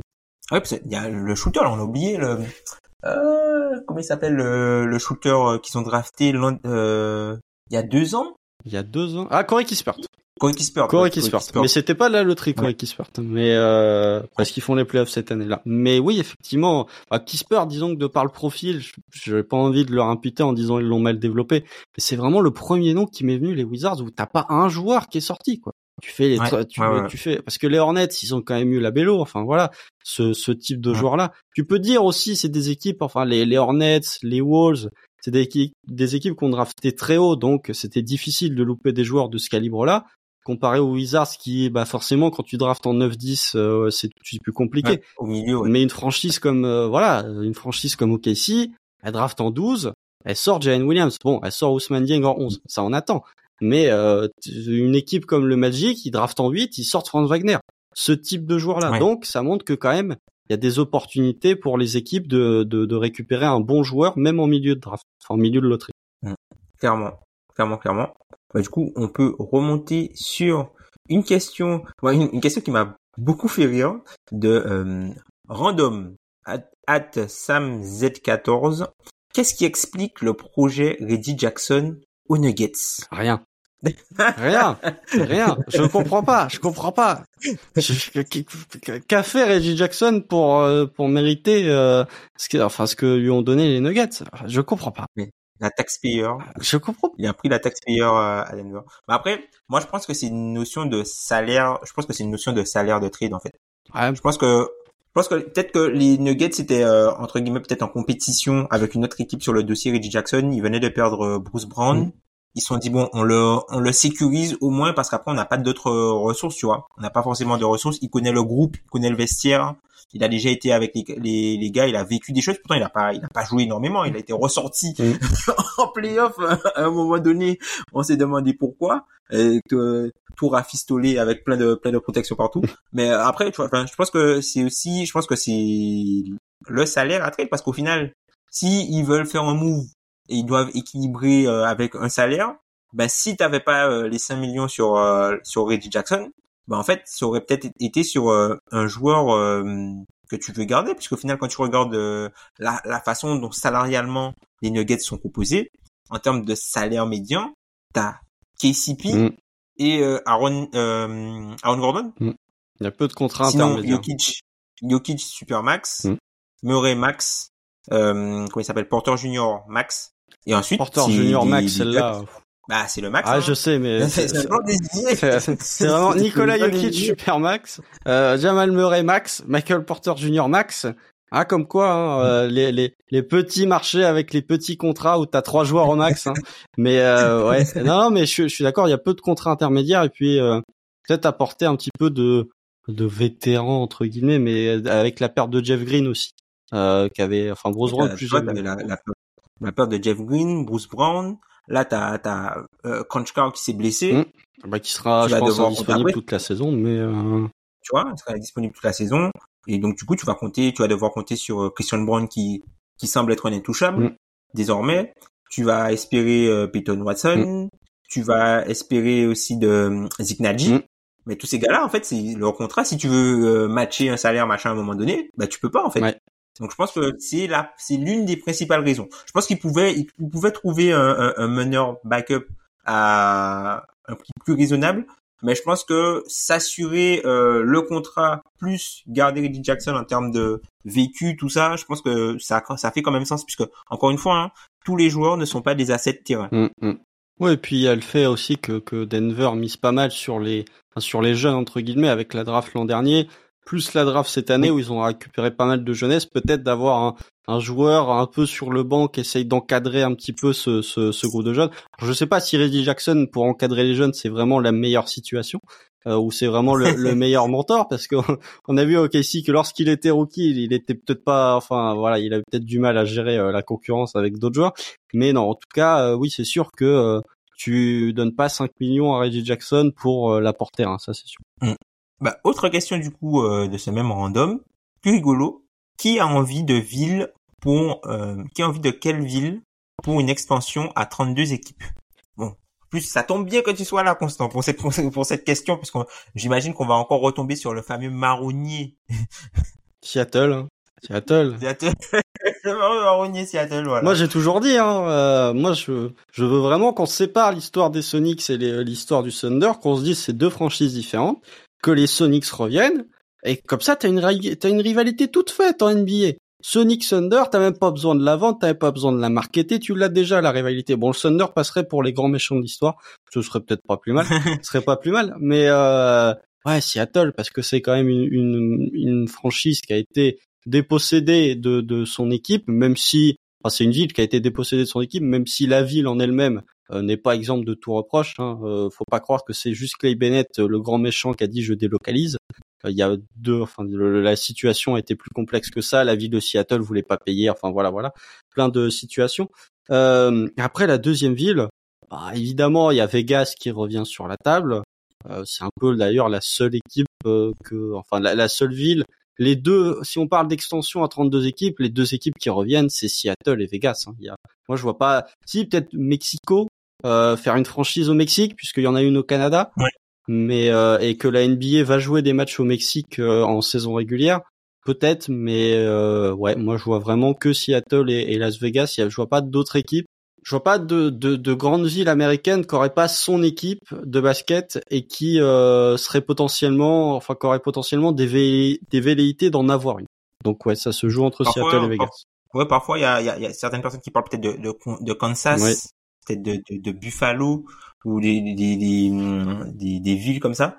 Enfin, je pense que, enfin, après, on, y a, on vous renvoie d'ailleurs sur un, un, très bon podcast euh, qu'on avait réalisé du coup. Je crois que c'était Ben et Madiane qui avaient réalisé ce, podcast, podcast-là, pardon, sur euh, ben, l'addition d'une euh, nouvelle franchise euh, NBA qu'on vous mettra du coup en, en, description, où ils avaient fait, ils avaient énuméré en fait les équipes qui pourraient, les villes qui pourraient accueillir une franchise donc euh, oui, essentiellement, je pense que moi, je, je te rejoins. Ce sont les ceux qui reviennent le plus. Après, le, le petit bémol entre guillemets sur euh, sur Mexico, c'est euh, la barrière de la langue, mm. la notion d'argent aussi, puisque c'est pas c'est pas la même monnaie qui est utilisée. Donc ça, tout ça aussi, ce sont des. Alors même si on a les, quoi, c'est les Capitanes, je crois que la, la franchise de G-League. De G-League, il y a un, ouais, il y a, G-League, il y a une franchise à Mexico. Du coup, mais euh, c'est vrai que pour implanter une franchise NBA, d'ailleurs, il y a, un joueur qui, je me souviens plus dans quel podcast j'avais entendu ça, mais c'est un podcast de joueurs où il y a un joueur qui avait été euh, interviewé et qui disait que, par exemple, un truc tout bête, c'est euh, les chaînes, le programme à la télé. Bah, tu vois, aux États-Unis, c'est au Mexique, c'est encore différent qu'aux États-Unis, qui est encore différent qu'au Canada et tout ça. Donc, tu vois, c'est tout ça, ça fait des, c'est une adaptation supplémentaire en fait. Mm. Donc, euh, je suis pas sûr que, enfin, je trouve que la, la peut-être la barrière de la langue et le côté argent plus que le côté même sécuritaire euh, je pense que ça ça peut jouer, ça peut aller en, l'encontre du coup de, de, Mexico. Après, pourquoi pas une deuxième franchise euh, au Canada? Pourquoi Montréal, mais ouais, je, ouais, je sais pas. Je, le Toronto, c'est bien d'avoir les, enfin c'est un peu l'équipe du Canada, quoi. C'est ça que je trouve intéressant. Et que euh, déjà, comme les joueurs sont pas très friands d'aller dans le Canada, enfin d'aller jouer dans le Canada pour les Raptors, en mettre une deuxième, je sais pas si ce serait vraiment bon. Enfin, on a vu ce qui s'est passé du côté de Vancouver où à Toronto se dirigeait un peu vers le même destin. Puis Vince Carter est arrivé, hein, globalement, pour euh, résumer un petit peu la situation. Mais déjà au niveau de l'extension, enfin tout le monde se, se, se dit euh, que les extensions arrivent. Pour le coup, Adam Silver n'a mhm. pas l'air d'être le plus enclin à faire une extension. Euh, c'est pas à l'ordre du jour. Et puis il faut il faut quand même dire que si jamais il y a deux nouvelles équipes qui arrivent, bah, le niveau moyen de la NBA va diminuer. Euh, parce que tu auras moins de talent dans enfin les, les, talents seront un peu plus dispatchés parce que tu auras de nouvelles équipes donc le niveau moyen sera moins bon.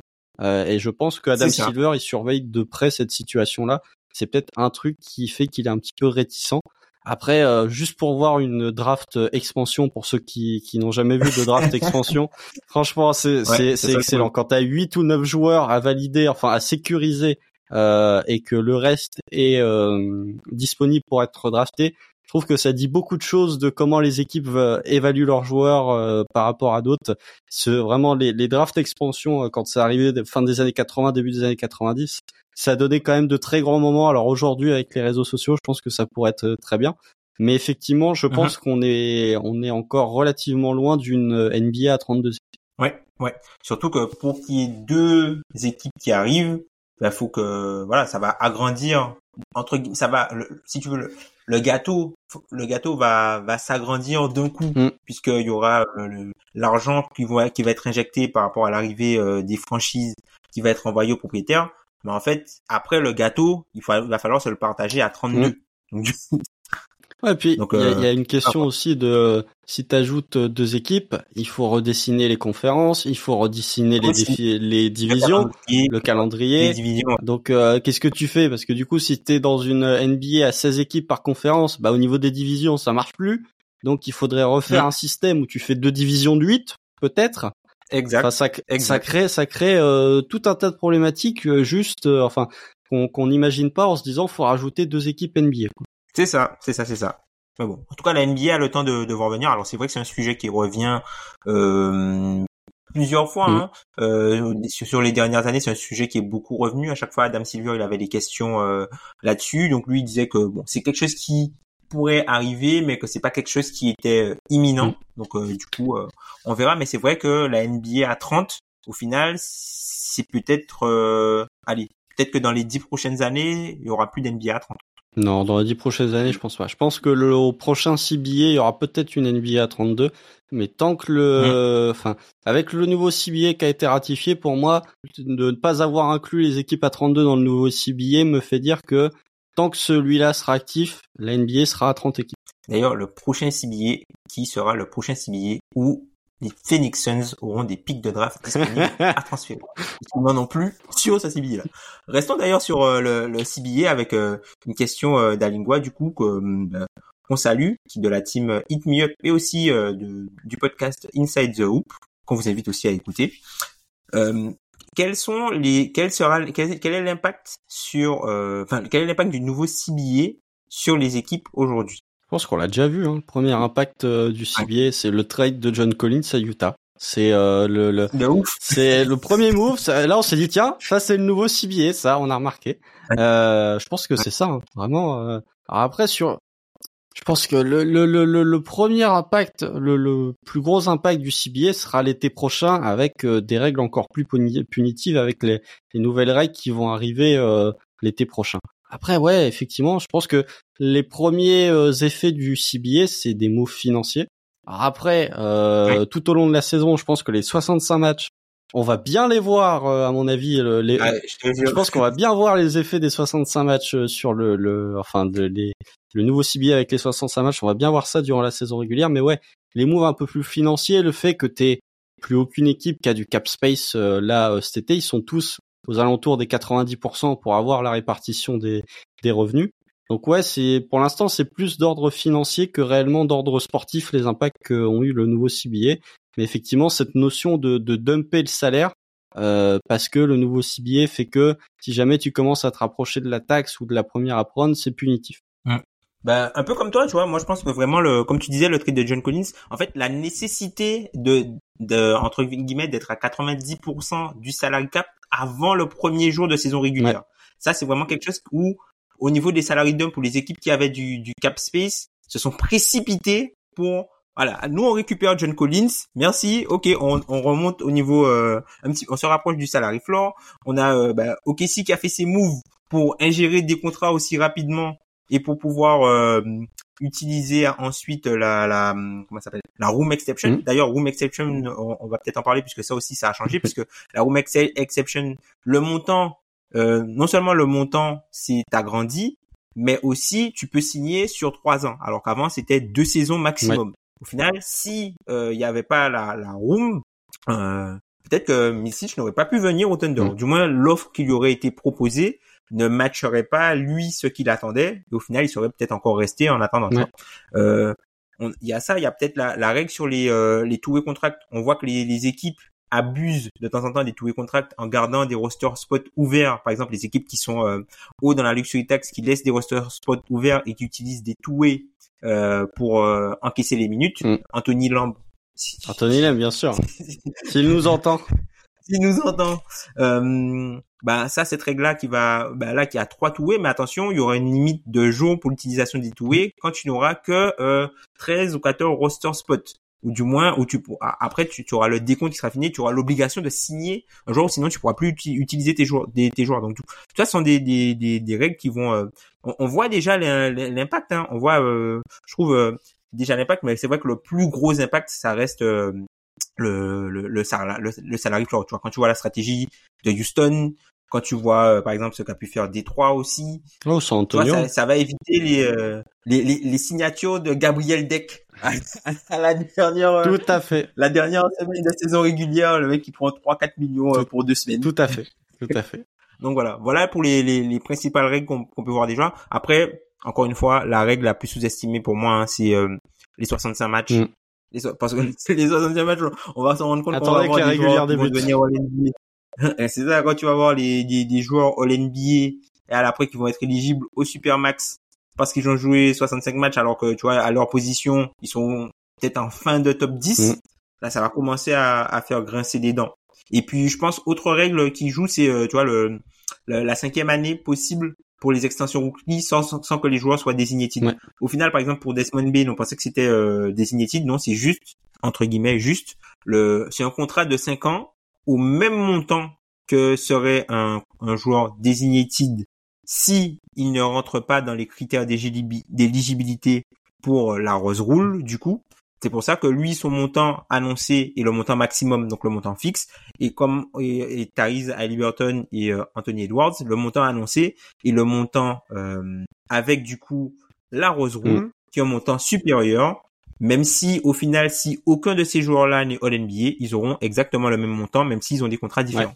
Mais on n'a pas encore vu, enfin, à moi que je me trompe, on n'a pas encore vu de contrat sur les joueurs qui n'étaient pas designated de 5 ans. Donc, ça s'est pas encore mis en, ça s'est pas encore mis en place. Quand on l'aura. Ben, ben Desmond Bain. Ouais, ben Desmond, ouais, Desmond, Bain. Desmond Bain qui est pas un contrat designated. Ouais, c'est vrai que c'est pas. C'est le premier. C'est le premier, ouais. C'est le premier. Mais, euh, peut-être, Enfin, disons que sur sur des montants moins élevés que ceux de Desmond Bain, tu vois. Ouais. Par exemple, si disons que plus un exemple que j'avais en tête, si euh, Quickly ou McDaniels, qui sont vraiment pour moi les deux joueurs à surveiller de de de, de l'année ouais. 4 sur les extensions, si eux prolongeaient, tu vois, pour 5 ans, en étant à je sais pas euh, 120, 115 millions de dollars ou 100 millions de dollars.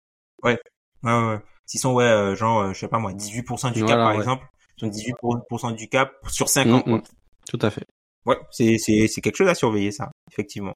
Mais en tout cas, on voit déjà euh, on voit déjà les impacts. On enchaîne tout, on enchaîne toujours euh, une autre question du coup euh, Dal. Les Clippers, les Clippers, les Clippers, t'as parlé euh, des, on a parlé des impacts du, du CBA notamment euh, par rapport euh, à la seconde apron mm. où les Clippers se sont comment vont faire les Clippers pour se saboter? On sait que c'est une question qui te tient à cœur, Constant. Oh bah, y a pas besoin de se saboter. Faut juste regarder déjà la manière dont le calendrier a été effectué pour les Clippers. C'est que euh, les Clippers sont l'équipe qui joue le plus, enfin le plus d'occurrences de trois matchs en quatre jours. Euh, ouais. Ce sont eux qui vont faire le plus de kilométrage, loin devant le deuxième. Hein. Ils font 5000 kilomètres de plus que le deuxième euh, sur toute la saison régulière. Voilà, je trouve que le. Alors bon, euh, je vois les fans des Clippers qui se plaignent sur le calendrier. Quand vous commencez par Blazers, euh, Spurs, Magic et euh, j'ai oublié la quatrième occurrence. Je crois que c'est le, le, Jazz. Euh, bon, vous allez peut-être pas vous plaindre parce que vous avez quand même euh, un début de saison qui est plus simple. Mais effectivement, le, le, la problématique des Clippers, c'est que c'est la dernière année où ils vont seront locataires du Staples Center de la Crypto Arena si jamais voilà mais euh, la crypte, la crypte. et ils, ils sont euh, ils passent derrière les Lakers ils passent derrière les Kings qui est euh, la franchise NHL de Los Angeles donc du coup au niveau de, de des calendriers bah ils se retrouvent pénalisés et l'été prochain avec leur nouvelle salle il y aura plus cette problématique là et je pense que Steve Ballmer il est en train de d'appeler les chefs de chantier en disant finissez-moi la, la, je veux que la salle elle soit prête pour l'an prochain. Euh, je m'en fiche il faut qu'elle soit prête.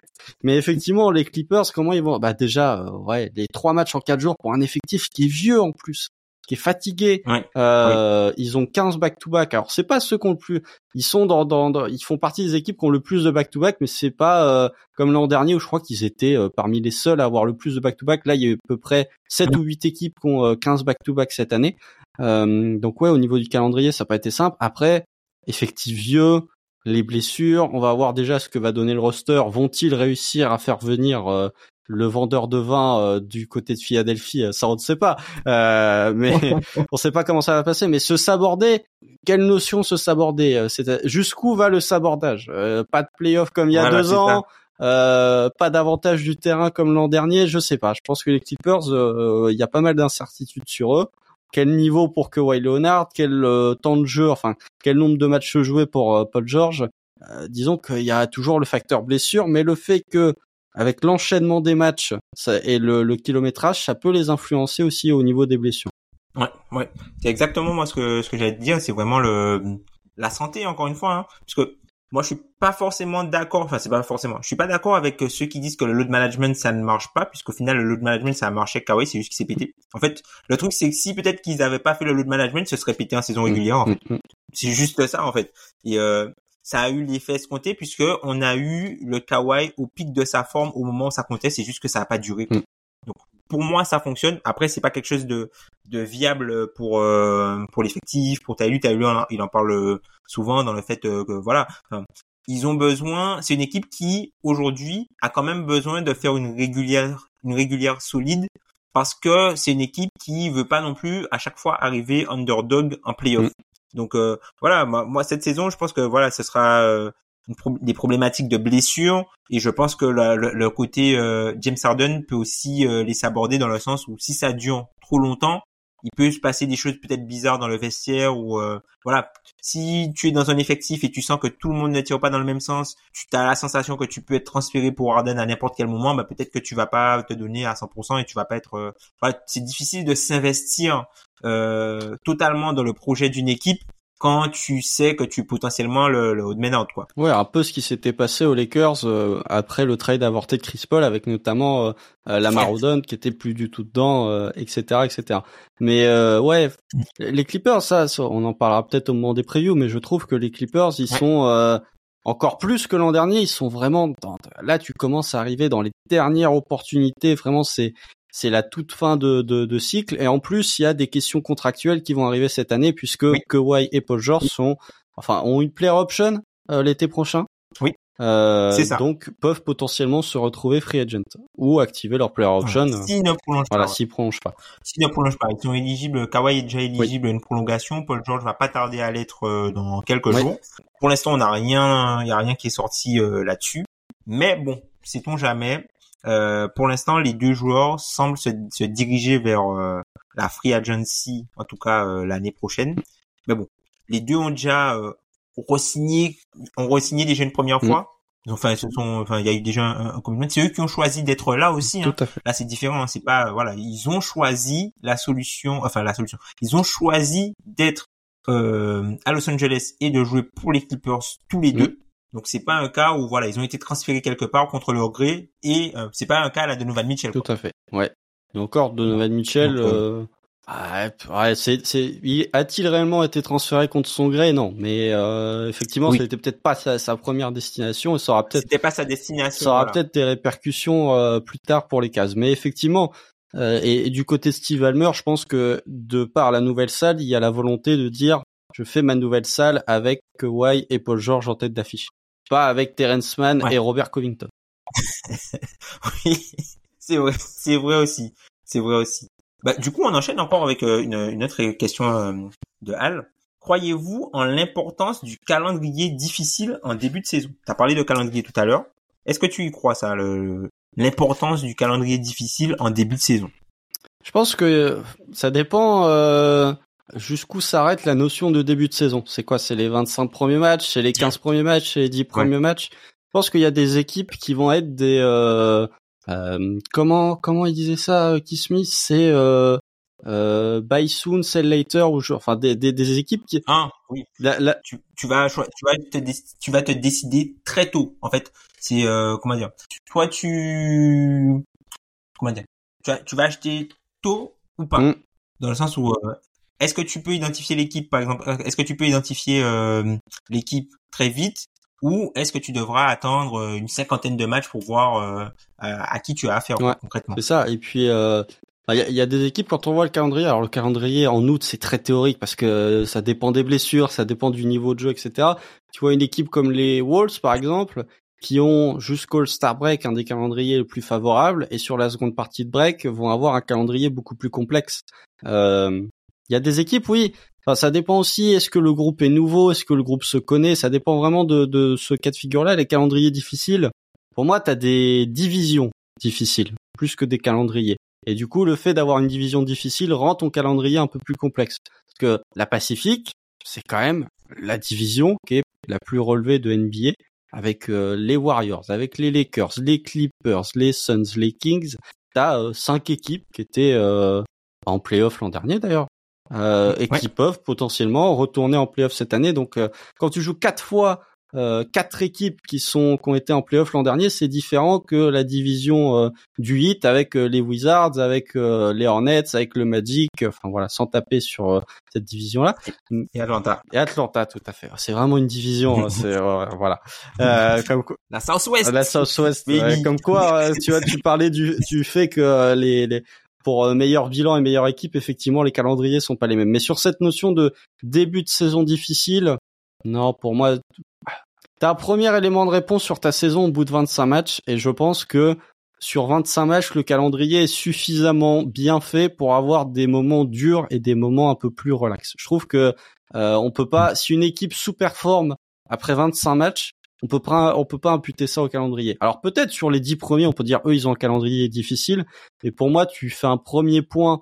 Le début de saison, il s'arrête ouais aux alentours de la vingtaine, 25 matchs et le calendrier est trop trop bien fait, hormis pour les Clippers. Le calendrier est suffisamment bien fait pour avoir des temps forts et des temps un peu plus faibles au niveau de l'affrontement et des concurrents que tu vas jouer.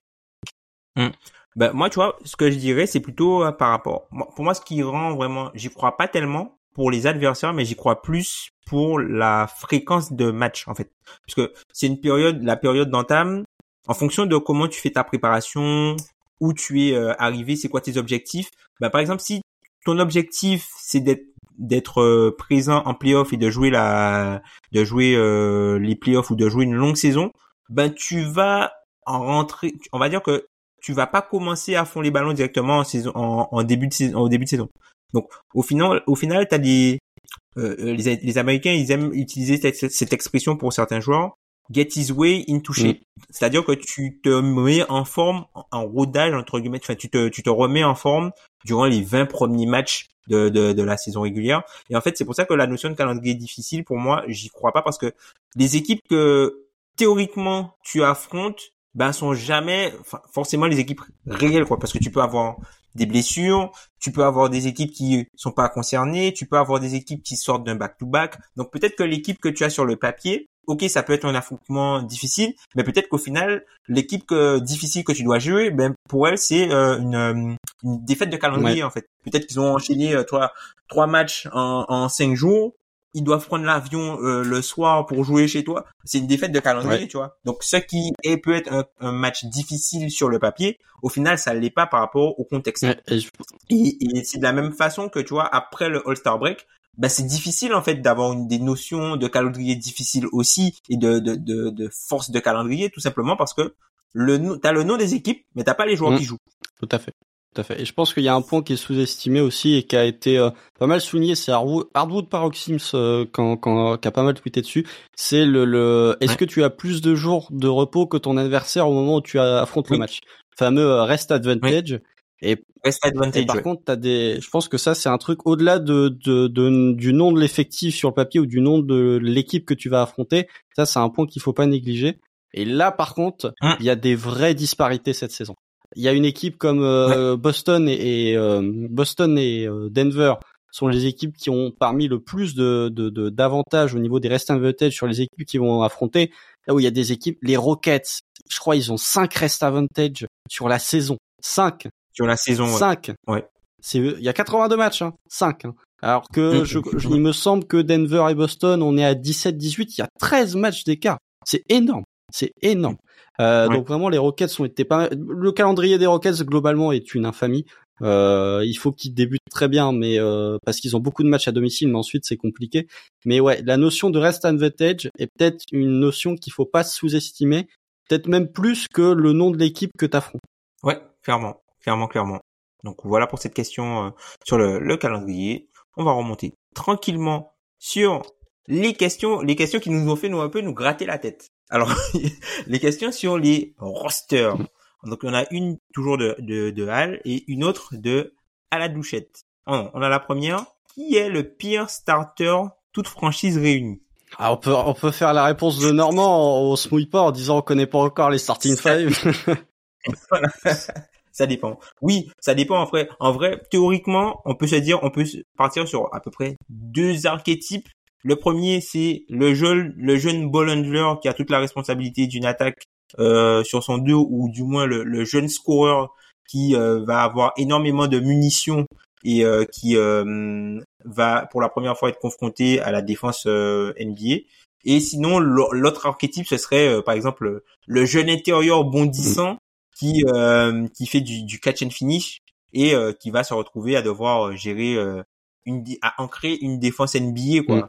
Euh, tu vois, par exemple, alors on n'a pas encore les, les, starting five, mais si par exemple euh, euh, Derek Lively venait à, à, à débuter en tant que pivot pour Dallas, je pense que ça rentrait vraiment dans le moule. C'est pas, c'est pas, c'est un, bon prospect. C'est un prospect qui a été drafté haut, mais avec toutes les responsabilités qui incombent défensivement sur ce poste-là. On l'a vu, tu vois, en Summer League, il était moyen, il a pas été, en tout cas, il a pas été à son avantage. Donc là, par exemple, pour jouer NBA, peut-être que ça peut être lui. Mais après cette question-là, ça change vite fait quand tu arrives après mars. Ah ouais, ah oui. Ah Et je, je sais de quoi je parle. Hein. Je sais de quoi je parle. Mais non, mais après, enfin, moi j'ai pas envie de taper sur les rookies en disant c'est le pire starter. Enfin, je trouve que euh, faut peut-être.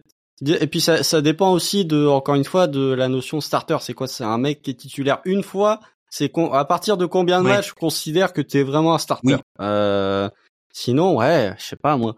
Un vraiment que j'ai en tête où c'est c'est dur.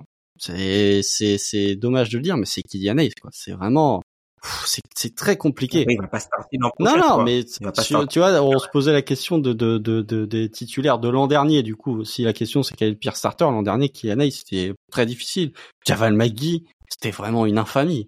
Euh, mais voilà, on est dans ce registre-là où effectivement, t'es beaucoup sur la, la, notion de meneur ou de pivot. Quoi. Je rejoins ce que t'as dit. T'es beaucoup sur euh, potentiellement ce, ce, ce, type de profil-là euh, et j'ai même plus envie de dire sur des ball handlers que réellement sur des intérieurs. Mmh. Bah oui, c'est la, la, la, surresponsabilisation à des postes ou euh, à des postes qui sont hyper importants en fait, et où euh, voilà, tu quand tu n'es pas assez bon, ça se voit euh, directement mmh. quoi, ça se voit directement. Donc ça va être après on sait, encore une fois, on n'a pas les starting five donc on on peut pas savoir, on peut pas savoir mais c'est vrai que ces archétypes là, je pense que c'est eux qui vont revenir le qui vont le revenir le plus. Après la raquette, surtout au euh, niveau des la raquette Marvin Bagley, James Wiseman, c'est voilà. Ah, ça vaut. on va pas, on va, pas parler des Pistons. Là encore, on sait pas. Hein. Mais euh... là encore, on sait pas. Non, hein. Si ça se trouve, ce sera Duren, ce sera pas oh, Wiseman. C'est sûr, ce sera Duren. Mais euh, effectivement, bon, enfin, si on veut chercher le pire euh, titulaire, l'an dernier, en tout cas, je pense qu'il faut gratter du côté des Pistons ou du côté des Blazers à partir de la mi-mars, parce que là, il y avait des trucs qui étaient quand même assez savoureux. C'est ça. Bah toujours dans le toujours toujours dans le même mode, le, même moule entre guillemets. Euh, la, quelle est actuellement la franchise avec le roster le plus faible? Les Pistons. Hein. Ça aussi c'est compliqué. Les Pistons, je suis désolé hein, mais les Pistons. Hein. Ça aussi c'est compliqué. Bah après encore une fois ça va dépendre de ce que tu penses de Kate, tu vois, puisque et encore. L'année dernière il a pas beaucoup joué. Si par exemple les minutes que qu'on joue, disons les minutes les minutes jouées par euh, Kylian euh, joué par Corey Joseph. Non, Corey Joseph, il, euh, il, est au Warriors, je crois. Oui, oui, les ah minutes qui étaient jouées par lui, qui étaient jouées par eux l'an dernier. Si ces minutes-là, par exemple, sont remplacées par des minutes de, de Kate Cunningham, de Monte Morris, c'est pas la même ah, chose. Ah, c'est sûr, c'est sûr. Mais, mais je pense quand même qu'il y a un, un déficit de défense à l'intérieur, même si Jane Duren a montré de belles choses. Il y a quand même un déficit de spacing, même si tu as fait euh, venir Joe Harris et Montemoris dans une certaine mesure qui apporte peut-être un petit peu de qualité de tir. Je trouve que l'effectif, en fait, même si tu crois en Kate Cunningham, euh, quel serait le deuxième effectif dans ce cas-là le plus faible? Peut-être les Hornets? Ouais, encore alors. Les Spurs peut-être? Ah, non, les Spurs. C'est vrai que les Spurs. Ah non, les Spurs. Les Spurs. les Spurs. J'avais euh, omis les Spurs alors que l'an dernier je leur avais tapé dessus. Mais euh, les Spurs, mais encore les Spurs c'est bon déjà il y a le facteur Victor mais c'est moins euh, c'est moins pire que l'an dernier. Enfin ils ont fait venir Cameron Payne. Alors toute raison gardée sur euh, Cameron Payne mais c'est un joueur qui est honnête. Ah mais je pense oui effectivement ça peut jouer entre les Spurs et les Pistons. Et même dans la construction de roster des des, des Spurs euh, je trouve que ça fait avec euh, y a déjà plus de voilà avec Sohan avec Vassell avec Keldon Johnson t'as déjà quand même deux trois trucs intéressants sans même évoquer Victor. Je trouve ouais, c'est ça se joue entre ces deux deux rosters là, mais après on est sur des équipes en construction aussi. Après, ça, ça va aussi dépendre des bancs, hein, puisque c'est toujours la même chose. Hein. Des fois, on voit les starting five, on se dit ah le starting five il peut tenir, mais ensuite quand tu vois euh, le banc, le banc il tient pas du tout, et c'est aussi là où se fait la différence en fait. Quand tu as un, starting five qui peut à peu près tenir la route, mais que tu as un banc qui euh, qui est euh, très mauvais ou du moins qu'il y a, il y a très peu de, de joueurs compétents sur le banc, c'est là aussi que ça tu peux te retrouver vite plombé, et notamment aussi en cas de en cas de blessure. En mm. fait. Parce que encore une fois, hein, quand dans ton 5 majeur, t'as un, t'as un, un, joueur qui est entre guillemets moyen, ça veut dire que globalement sur le banc, celui qui le remplace est moins bon. Mais là, celui qui le remplace derrière, il est encore moins bon, quoi. C'est un joueur qui, qui peut-être potentiellement n'a pas le niveau NBA. Donc, euh, je pense que ouais, ce serait, ça se joue entre les deux. Je dirais peut-être plus les Spurs dans la globalité de l'effectif, même si je trouve que le 5 majeur fait beaucoup plus sens. Après, sur la notion de, de banc, alors, je, je me trompe peut-être, mais quand tu me dis euh, sur 5 majeurs honnêtes, bon, horrible, je pense, je sais pas pourquoi, je pense aux Bulls. Vraiment, je pense aux Bulls. Euh... Ouais, après ils ont quand même fait des efforts, tu vois, ils ont, ils ont, ils ont, ils ont quand même euh, euh, re-signé de nous, ils ont ramené euh, Javon Carter un peu pour jouer, rejouer le rôle un peu de, de, de Lonzo Ball et tout ça. Donc il y a quand même, il y a quand même un petit quelque chose, tu vois, il y a quand même un petit quelque chose, mais effectivement c'est vrai que le, ah. mais ils ont quand même, ils, gardent quand même, tu vois, ils ont la vie, ils ont, ils ont euh, quand même des Rosanne, ils ont, ils ont Caruso. Donc tu vois, c'est pas le pire. Non, mais tu vois, sur, sur cette notion de 5 cinq majeurs, je dis pas que c'était le pire roster, mais sur cette notion de banc euh, qui est euh, capable de d'être équivalent aux, aux 5 majeurs adverses voire même d'être un poil meilleur, mais par contre où le banc derrière ça suit pas, je sais pas pourquoi j'ai pensé aux Bulls où je me disais quel est le, le backup de Vucevic en fait? Et là, là, j'ai pas. Alors, mm. je... c'est peut-être parce que je suis fatigué, mais j'ai, j'ai pas en tête quel est le backup de Vucevic. Qui sera le backup de Vucevic l'an prochain? Je sais même pas. Euh, là, là, j'ai, j'ai un trou. Ouais. Donc euh, voilà. Peut-être pas il faut qu'on joue en 5 écoutes, je sais pas. Franchement, effectivement. Sur cette notion de banc, du coup, je, je sais pas pourquoi je, je pense aux Bulls. Et parce que les Bulls, ça me fait aussi penser à, à ce que ce qu'ont pu être le, le Thunder sous Billy Donovan la 2017-2018 où ça illustre parfaitement ce que tu disais avec une équipe. Ah mais c'est Drummond.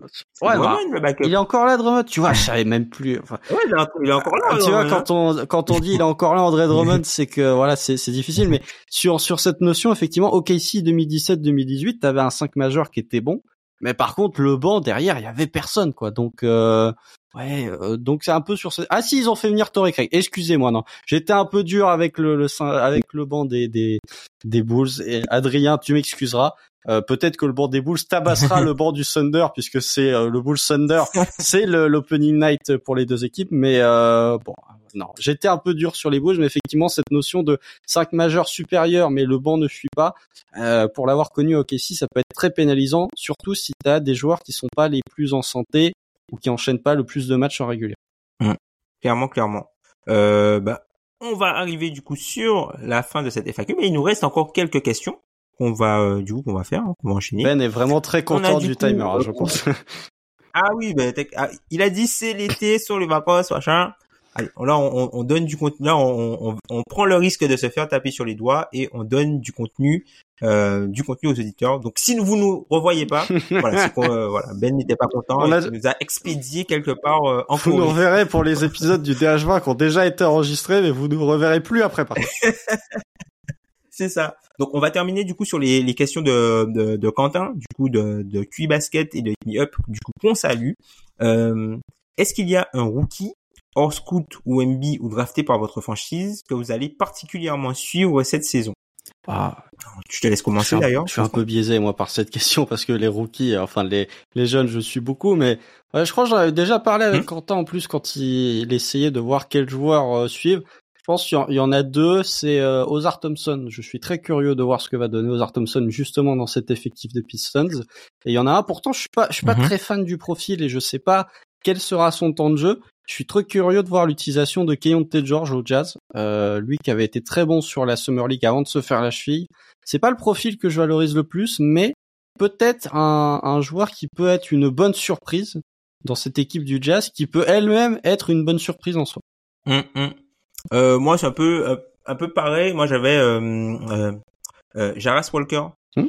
pour le, enfin, le voir un peu avec comment il s'appelle avec Ali Burton et tout ça, voir comment ça va, ça va on va dire, s'imbriquer parce que il sera, un, je pense qu'il sera un, peu en concurrence avec euh, Obitopin mm. pour euh, pour starter. Donc euh, je trouve que ça peut être euh, intéressant. Après, pour le, côté Frenchy, pour voir par exemple Koulibaly, voir ce qu'il peut donner, puisque là il sera dans une équipe où il y aura aussi Jordan Poole, il y aura aussi Tyus Jones, il y aura aussi euh, Dylan Wright, donc pas mal de joueurs que j'aime bien, donc je pense que je vais je vais profiter pour le regarder aussi. Non, mais c'est ouais, globalement tous les rookies de la loterie de la loterie, je vais suivre. Après, au niveau des des joueurs qui ont été draftés plus bas. Euh, j'ai très envie de voir ce que va donner euh, Ben Shepard du côté des Pacers. Bon, déjà, je vais regarder les Pacers parce que euh, à Liberton. Tu vas regarder les Pacers. Tout le monde va regarder les Pacers, je pense. Ouais, bien sûr, bien sûr. Mais Ben Shepard, ouais, qui est un, un, un profil que j'aime vraiment beaucoup. Je suis curieux de voir ce qu'il peut donner dans un espèce de système run and gun sous Rick Carlisle avec un meneur de jeu et un créateur comme Liberton. Ouais. Ben voilà, voilà pour la draft. On enchaîne vu que c'est quelqu'un qui est très intéressé par les jeunes joueurs, Quentin visiblement, qui nous pose euh, du coup euh, l'autre question. Quel joueur qui arrive en troisième année attendez-vous le plus cette saison? Donc troisième année, rappelle, c'est la draft de Kate Cunningham. Ah, de Josh Giddy surtout. non mais euh, euh, ah, bah j'en ai parlé un peu juste avant. Je pense que c'est Jalen Green où je vais le, le plus surveiller parce que t'es vraiment dans la saison charnière où il, pour l'instant, le, tous les chemins sont encore possibles pour Jalen Green. S'il fait une nouvelle saison où il est, euh, où il sous-performe, où il n'est pas en réussite sur son tir, là, tu commences pour moi à avoir certaines portes qui peuvent potentiellement se fermer sur son rôle en NBA et sur son, peut-être son niveau en NBA. Euh, il, là, pour l'instant, hmm. ça peut être encore, euh, pas Bradley Bill, mais ça peut encore être un joueur All-Star comme ça peut encore être euh, Jordan Clarkson, c'est-à-dire un joueur de, de banc. Si cette année il est encore euh, pas très bon, bah tu vas peut-être plus se diriger dans ce rôle de pyromane en sortie de banc que vraiment un, un, un high level starter en NBA. Donc très curieux de voir ce que va donner Jalen Green, surtout qu'il y a le il y a l'arrivée d'Ime Doka, il y a quand même Fred Van Vliet qui est un playmaker meilleur que euh, Kevin Porter Jr. En même temps, c'est pas difficile, mais je suis vraiment curieux de voir ce que ça va donner.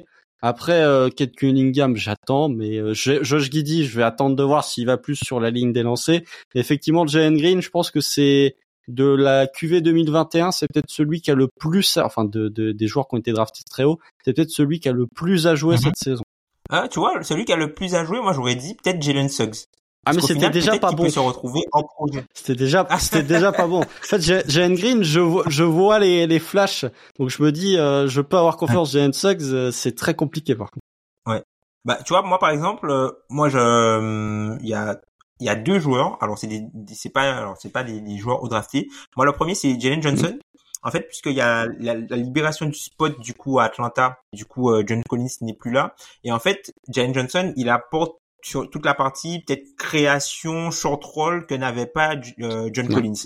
Alors oui, euh, il a pas le, le, tir, il y a la limitation au niveau du tir, mais je pense que c'est quelqu'un qui pourra se battre sur cette place-là, surtout. Enfin, après on sait pas hein, ce qui peut se passer euh, puisqu'on sait que les Hawks sont euh, sont sur le dossier Pascal Siakam. Ils pensent aussi peut-être faire jouer des Hunter, mais je pense que voilà c'est un joueur qui peut avoir sa chance ou du moins il y a du temps de jeu qui va être libéré pour qu'il joue euh, à ce poste-là. Surtout que euh, euh, comment il s'appelle Clint Capella et euh, Enyeka Okongu ne jouent jamais mhm. ensemble. Ne jouent jamais ensemble. Donc du coup, ça va laisser pas mal de minutes pour lui sur le poste 4 pour qu'il puisse se développer. Et puis l'autre joueur, on en a parlé un peu en off, c'est Herb Jones. Mhm. Herb Jones parce que voilà, on, en a parlé aussi sur Twitter cette semaine. Il y a une énorme bataille qui s'annonce du coup pour le cinquième, le cinquième titulaire euh, au niveau des Pelicans.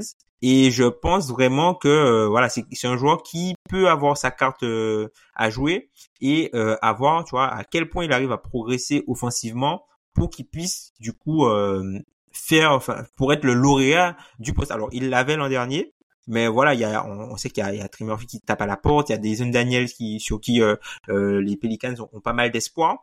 Et au final, vu qu'il y a la problématique de défense du point d'attaque par rapport au fait qu'il y ait CJ McCollum euh, sur le bac court, ben c'est vrai que c'est le, ça semble être le joueur tout désigné, mais les joueurs qui sont derrière tapent fort, et notamment euh, le fameux Trey Murphy. Ouais, je, suis d'accord, effectivement, Trey Murphy. Euh, après, c'est, c'est peut-être des joueurs qu'on moins joué entre guillemets que euh, les, les plus hauts. C'est pour ça que j'ai envie de les surveiller. Mais effectivement, Oui. très, très Oui. Murphy, ouais, dans, dans Alperen Sengun, pour moi, malgré le fait Ouais. qu'il soit très fort, il est dans une saison. Enfin, globalement, que ce soit les, les trois des Rockets là, euh, avec euh, avec euh, aussi euh, Jabari Smith, ils ont euh, beaucoup de choses qui vont se de se jouer ou qui vont peut-être influencer le reste de leur carrière NBA cette saison. Mais après, ouais, effectivement. Euh, J'attends de voir. euh, alors après sur sur, euh, sur Jalen Johnson, je sais pas si ce sera lui ou AJ Griffin qui aura le spot de Clint Capella euh, en tant que, que titulaire. C'est pour ça il y a, il y a une, concu- une concurrence. Ah, de, de John Collins. Oui, de John Collins, pardon, pas de Clint Capella.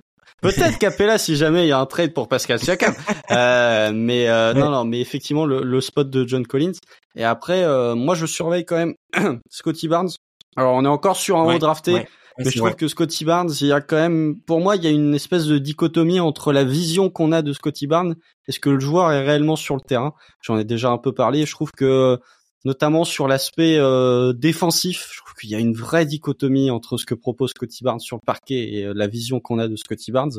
En tout cas, ce qu'a proposé Scotty Barnes, sophomore défensivement, et euh, la vision qu'on a de Scotty Barnes. Et ouais, sur Notamment sur la défense Ouais, handball. tout à fait. Et euh, voilà, notamment ce côté un petit peu playmaking ou scoreur. J'attends vraiment de voir avec la perte d'un joueur comme Van Vliet, euh, qui était quand même euh, encore une fois pas un si mauvais playmaker que ça. Ça va lui donner plus de responsabilités. Je suis vraiment curieux. Je suis pas craintif, mais je suis curieux de voir son utilisation. Ouais, c'est vrai. Après, on peut, après, si on peut citer quelques mentions, par exemple, moi, j'avais vraiment la paire des Warriors aussi, Moody Kuminga, puisque ça, ça va être des joueurs vitaux, entre guillemets, pour euh, le, le renouveau des Warriors, hein, puisque ce- c'est une équipe qui est plus âgée, qui a Chris Paul qui arrive. On sait que, par exemple, Chris Paul, il aime bien euh, les joueurs verticaux. Il arrive à, à avoir une de bonnes ententes avec les joueurs verticaux. Donc, ça peut aussi aider quelqu'un comme, comme Kuminga.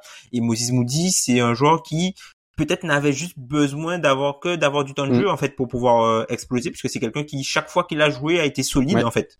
Donc euh, voilà, c'est peut-être deux joueurs aussi à à surveiller. Et puis Voilà. euh, peut-être spécial pour les Knicks, Quentin Grimes, parce que les Knicks ont quand même 15 arrières ailiers euh, là dans leur effectif, avec euh, Josh Sharp, avec David Selzo, avec Quentin Grimes, avec euh, Quickly que tu peux potentiellement décaler au poste 2, avec le cas RJ Barrett. J'aimerais bien, franchement, va- je vais passer pour un hater de RJ Barrett, mais je suis peut-être pas si loin que ça, mais j'aimerais vraiment que Grimes soit euh, qui prennent en gros qui prennent la- le, le, le, le volume et qui prennent le usage de RJ Barrett. Je, vraiment, c'est une saison où j'aimerais le voir. En tout cas, alors peut-être pas, mais je trouve que RJ Barrett, enfin, c'est compliqué. J'aimerais vraiment voir Grimes déjà d'une part s'extirper de solo derrière parce qu'avec Josh Hart, avec DiVincenzo, il y a quand même pas mal de concurrence à ce poste-là. C'est très hein. solide, c'est C'est très solide. solide. C'est de la concurrence euh, positive hein, en soi, mais euh, de voir comment il va être utilisé parce que j'aime beaucoup le profil et je trouve que euh, son utilisation offensive, elle est limitée pour l'instant. Mais si tu lui donnes un plus gros costume, je pense qu'il, alors dans la mesure du raisonnable, mais si tu lui donnes un plus grand costume, je pense qu'il est capable d'endosser une partie de ce costume. Peut-être. Après, je pense que là où la saison va être aussi importante pour lui, c'est qu'il y a aussi le nuage de Novan Mitchell qui peut euh, entre guillemets euh, euh, arriver sur euh, la, la, la franchise de des Knicks et du coup euh, qui peut se poser la question ben voilà ben, si lui il devient pas euh, du moins s'il n'est pas assez bon pour être dans les intouchables du coup ça veut dire que si Donovan Mitchell arrive ou si par exemple euh, euh, il y a une porte ouverte euh, à Donovan Mitchell ou les Cavs décident de s'en séparer ben si, si tu vois s'il arrive à, à mettre sur le tampon ok je suis assez bon je suis assez complémentaire de Jalen Brunson c'est une option que les Knicks ne considéreront Ouais, pas tout à fait. potentiellement ben voilà on va se faire taper sur les doigts on arrive euh, à l'heure et demie on a dit qu'on allait essayer de faire court on était qu'à deux mais bon vous nous connaissez on parle beaucoup surtout qu'on T'es deux bavards en plus. on espère que deux bavards. En tout cas, on espère que hum, que le contenu vous plaira. On vous rappelle du coup de nous suivre euh, sur les réseaux sociaux, Twitter, X, enfin bon, ce que, vous, savez. Le podcast reste publié aussi sur YouTube où vous allez le retrouver. Vous allez le retrouver aussi sur toutes les différentes applis de podcast. Nous, on revient euh, très bientôt avec du coup le DH20 qui a commencé à être enregistré avec pas mal de choses encore une fois à vous dire. Et puis sinon, on vous souhaite de passer de bonnes vacances. Et puis c'est bientôt la Coupe du Monde qui débarque, donc on aura des NBAers sur les parquets. Ouais, ouais, ouais, des NBA, ouais, c'est vrai. Peut-être pas très longtemps des NBA quand on quand quand on voit certaines quand on voit certaines équipes vraiment quand enfin le Canada bon voilà je salue Pierre de We Are Thunder qu'on a parlé aussi mais le Canada c'est vraiment c'est Team USA mais sans le côté athlétique élite donc c'est vraiment je suis très peu confiant pour le Canada c'est vraiment pas terrible ce qu'ils proposent mais bon il y aura il y aura du basket au moins il y aura on va voir Team USA enfin c'est peut-être un mondial où peut y avoir des surprises, effectivement. Même si je suis pas le plus concerné, hein, je vais être très honnête. Mais c'est peut-être un mondial où peut y avoir des surprises. C'est ça. Bon, en tout cas, on vous invite à continuer à nous suivre, peu importe où vous voulez. Et puis, euh, bah, nous, on revient euh, bientôt pour un prochain épisode. Salut à tous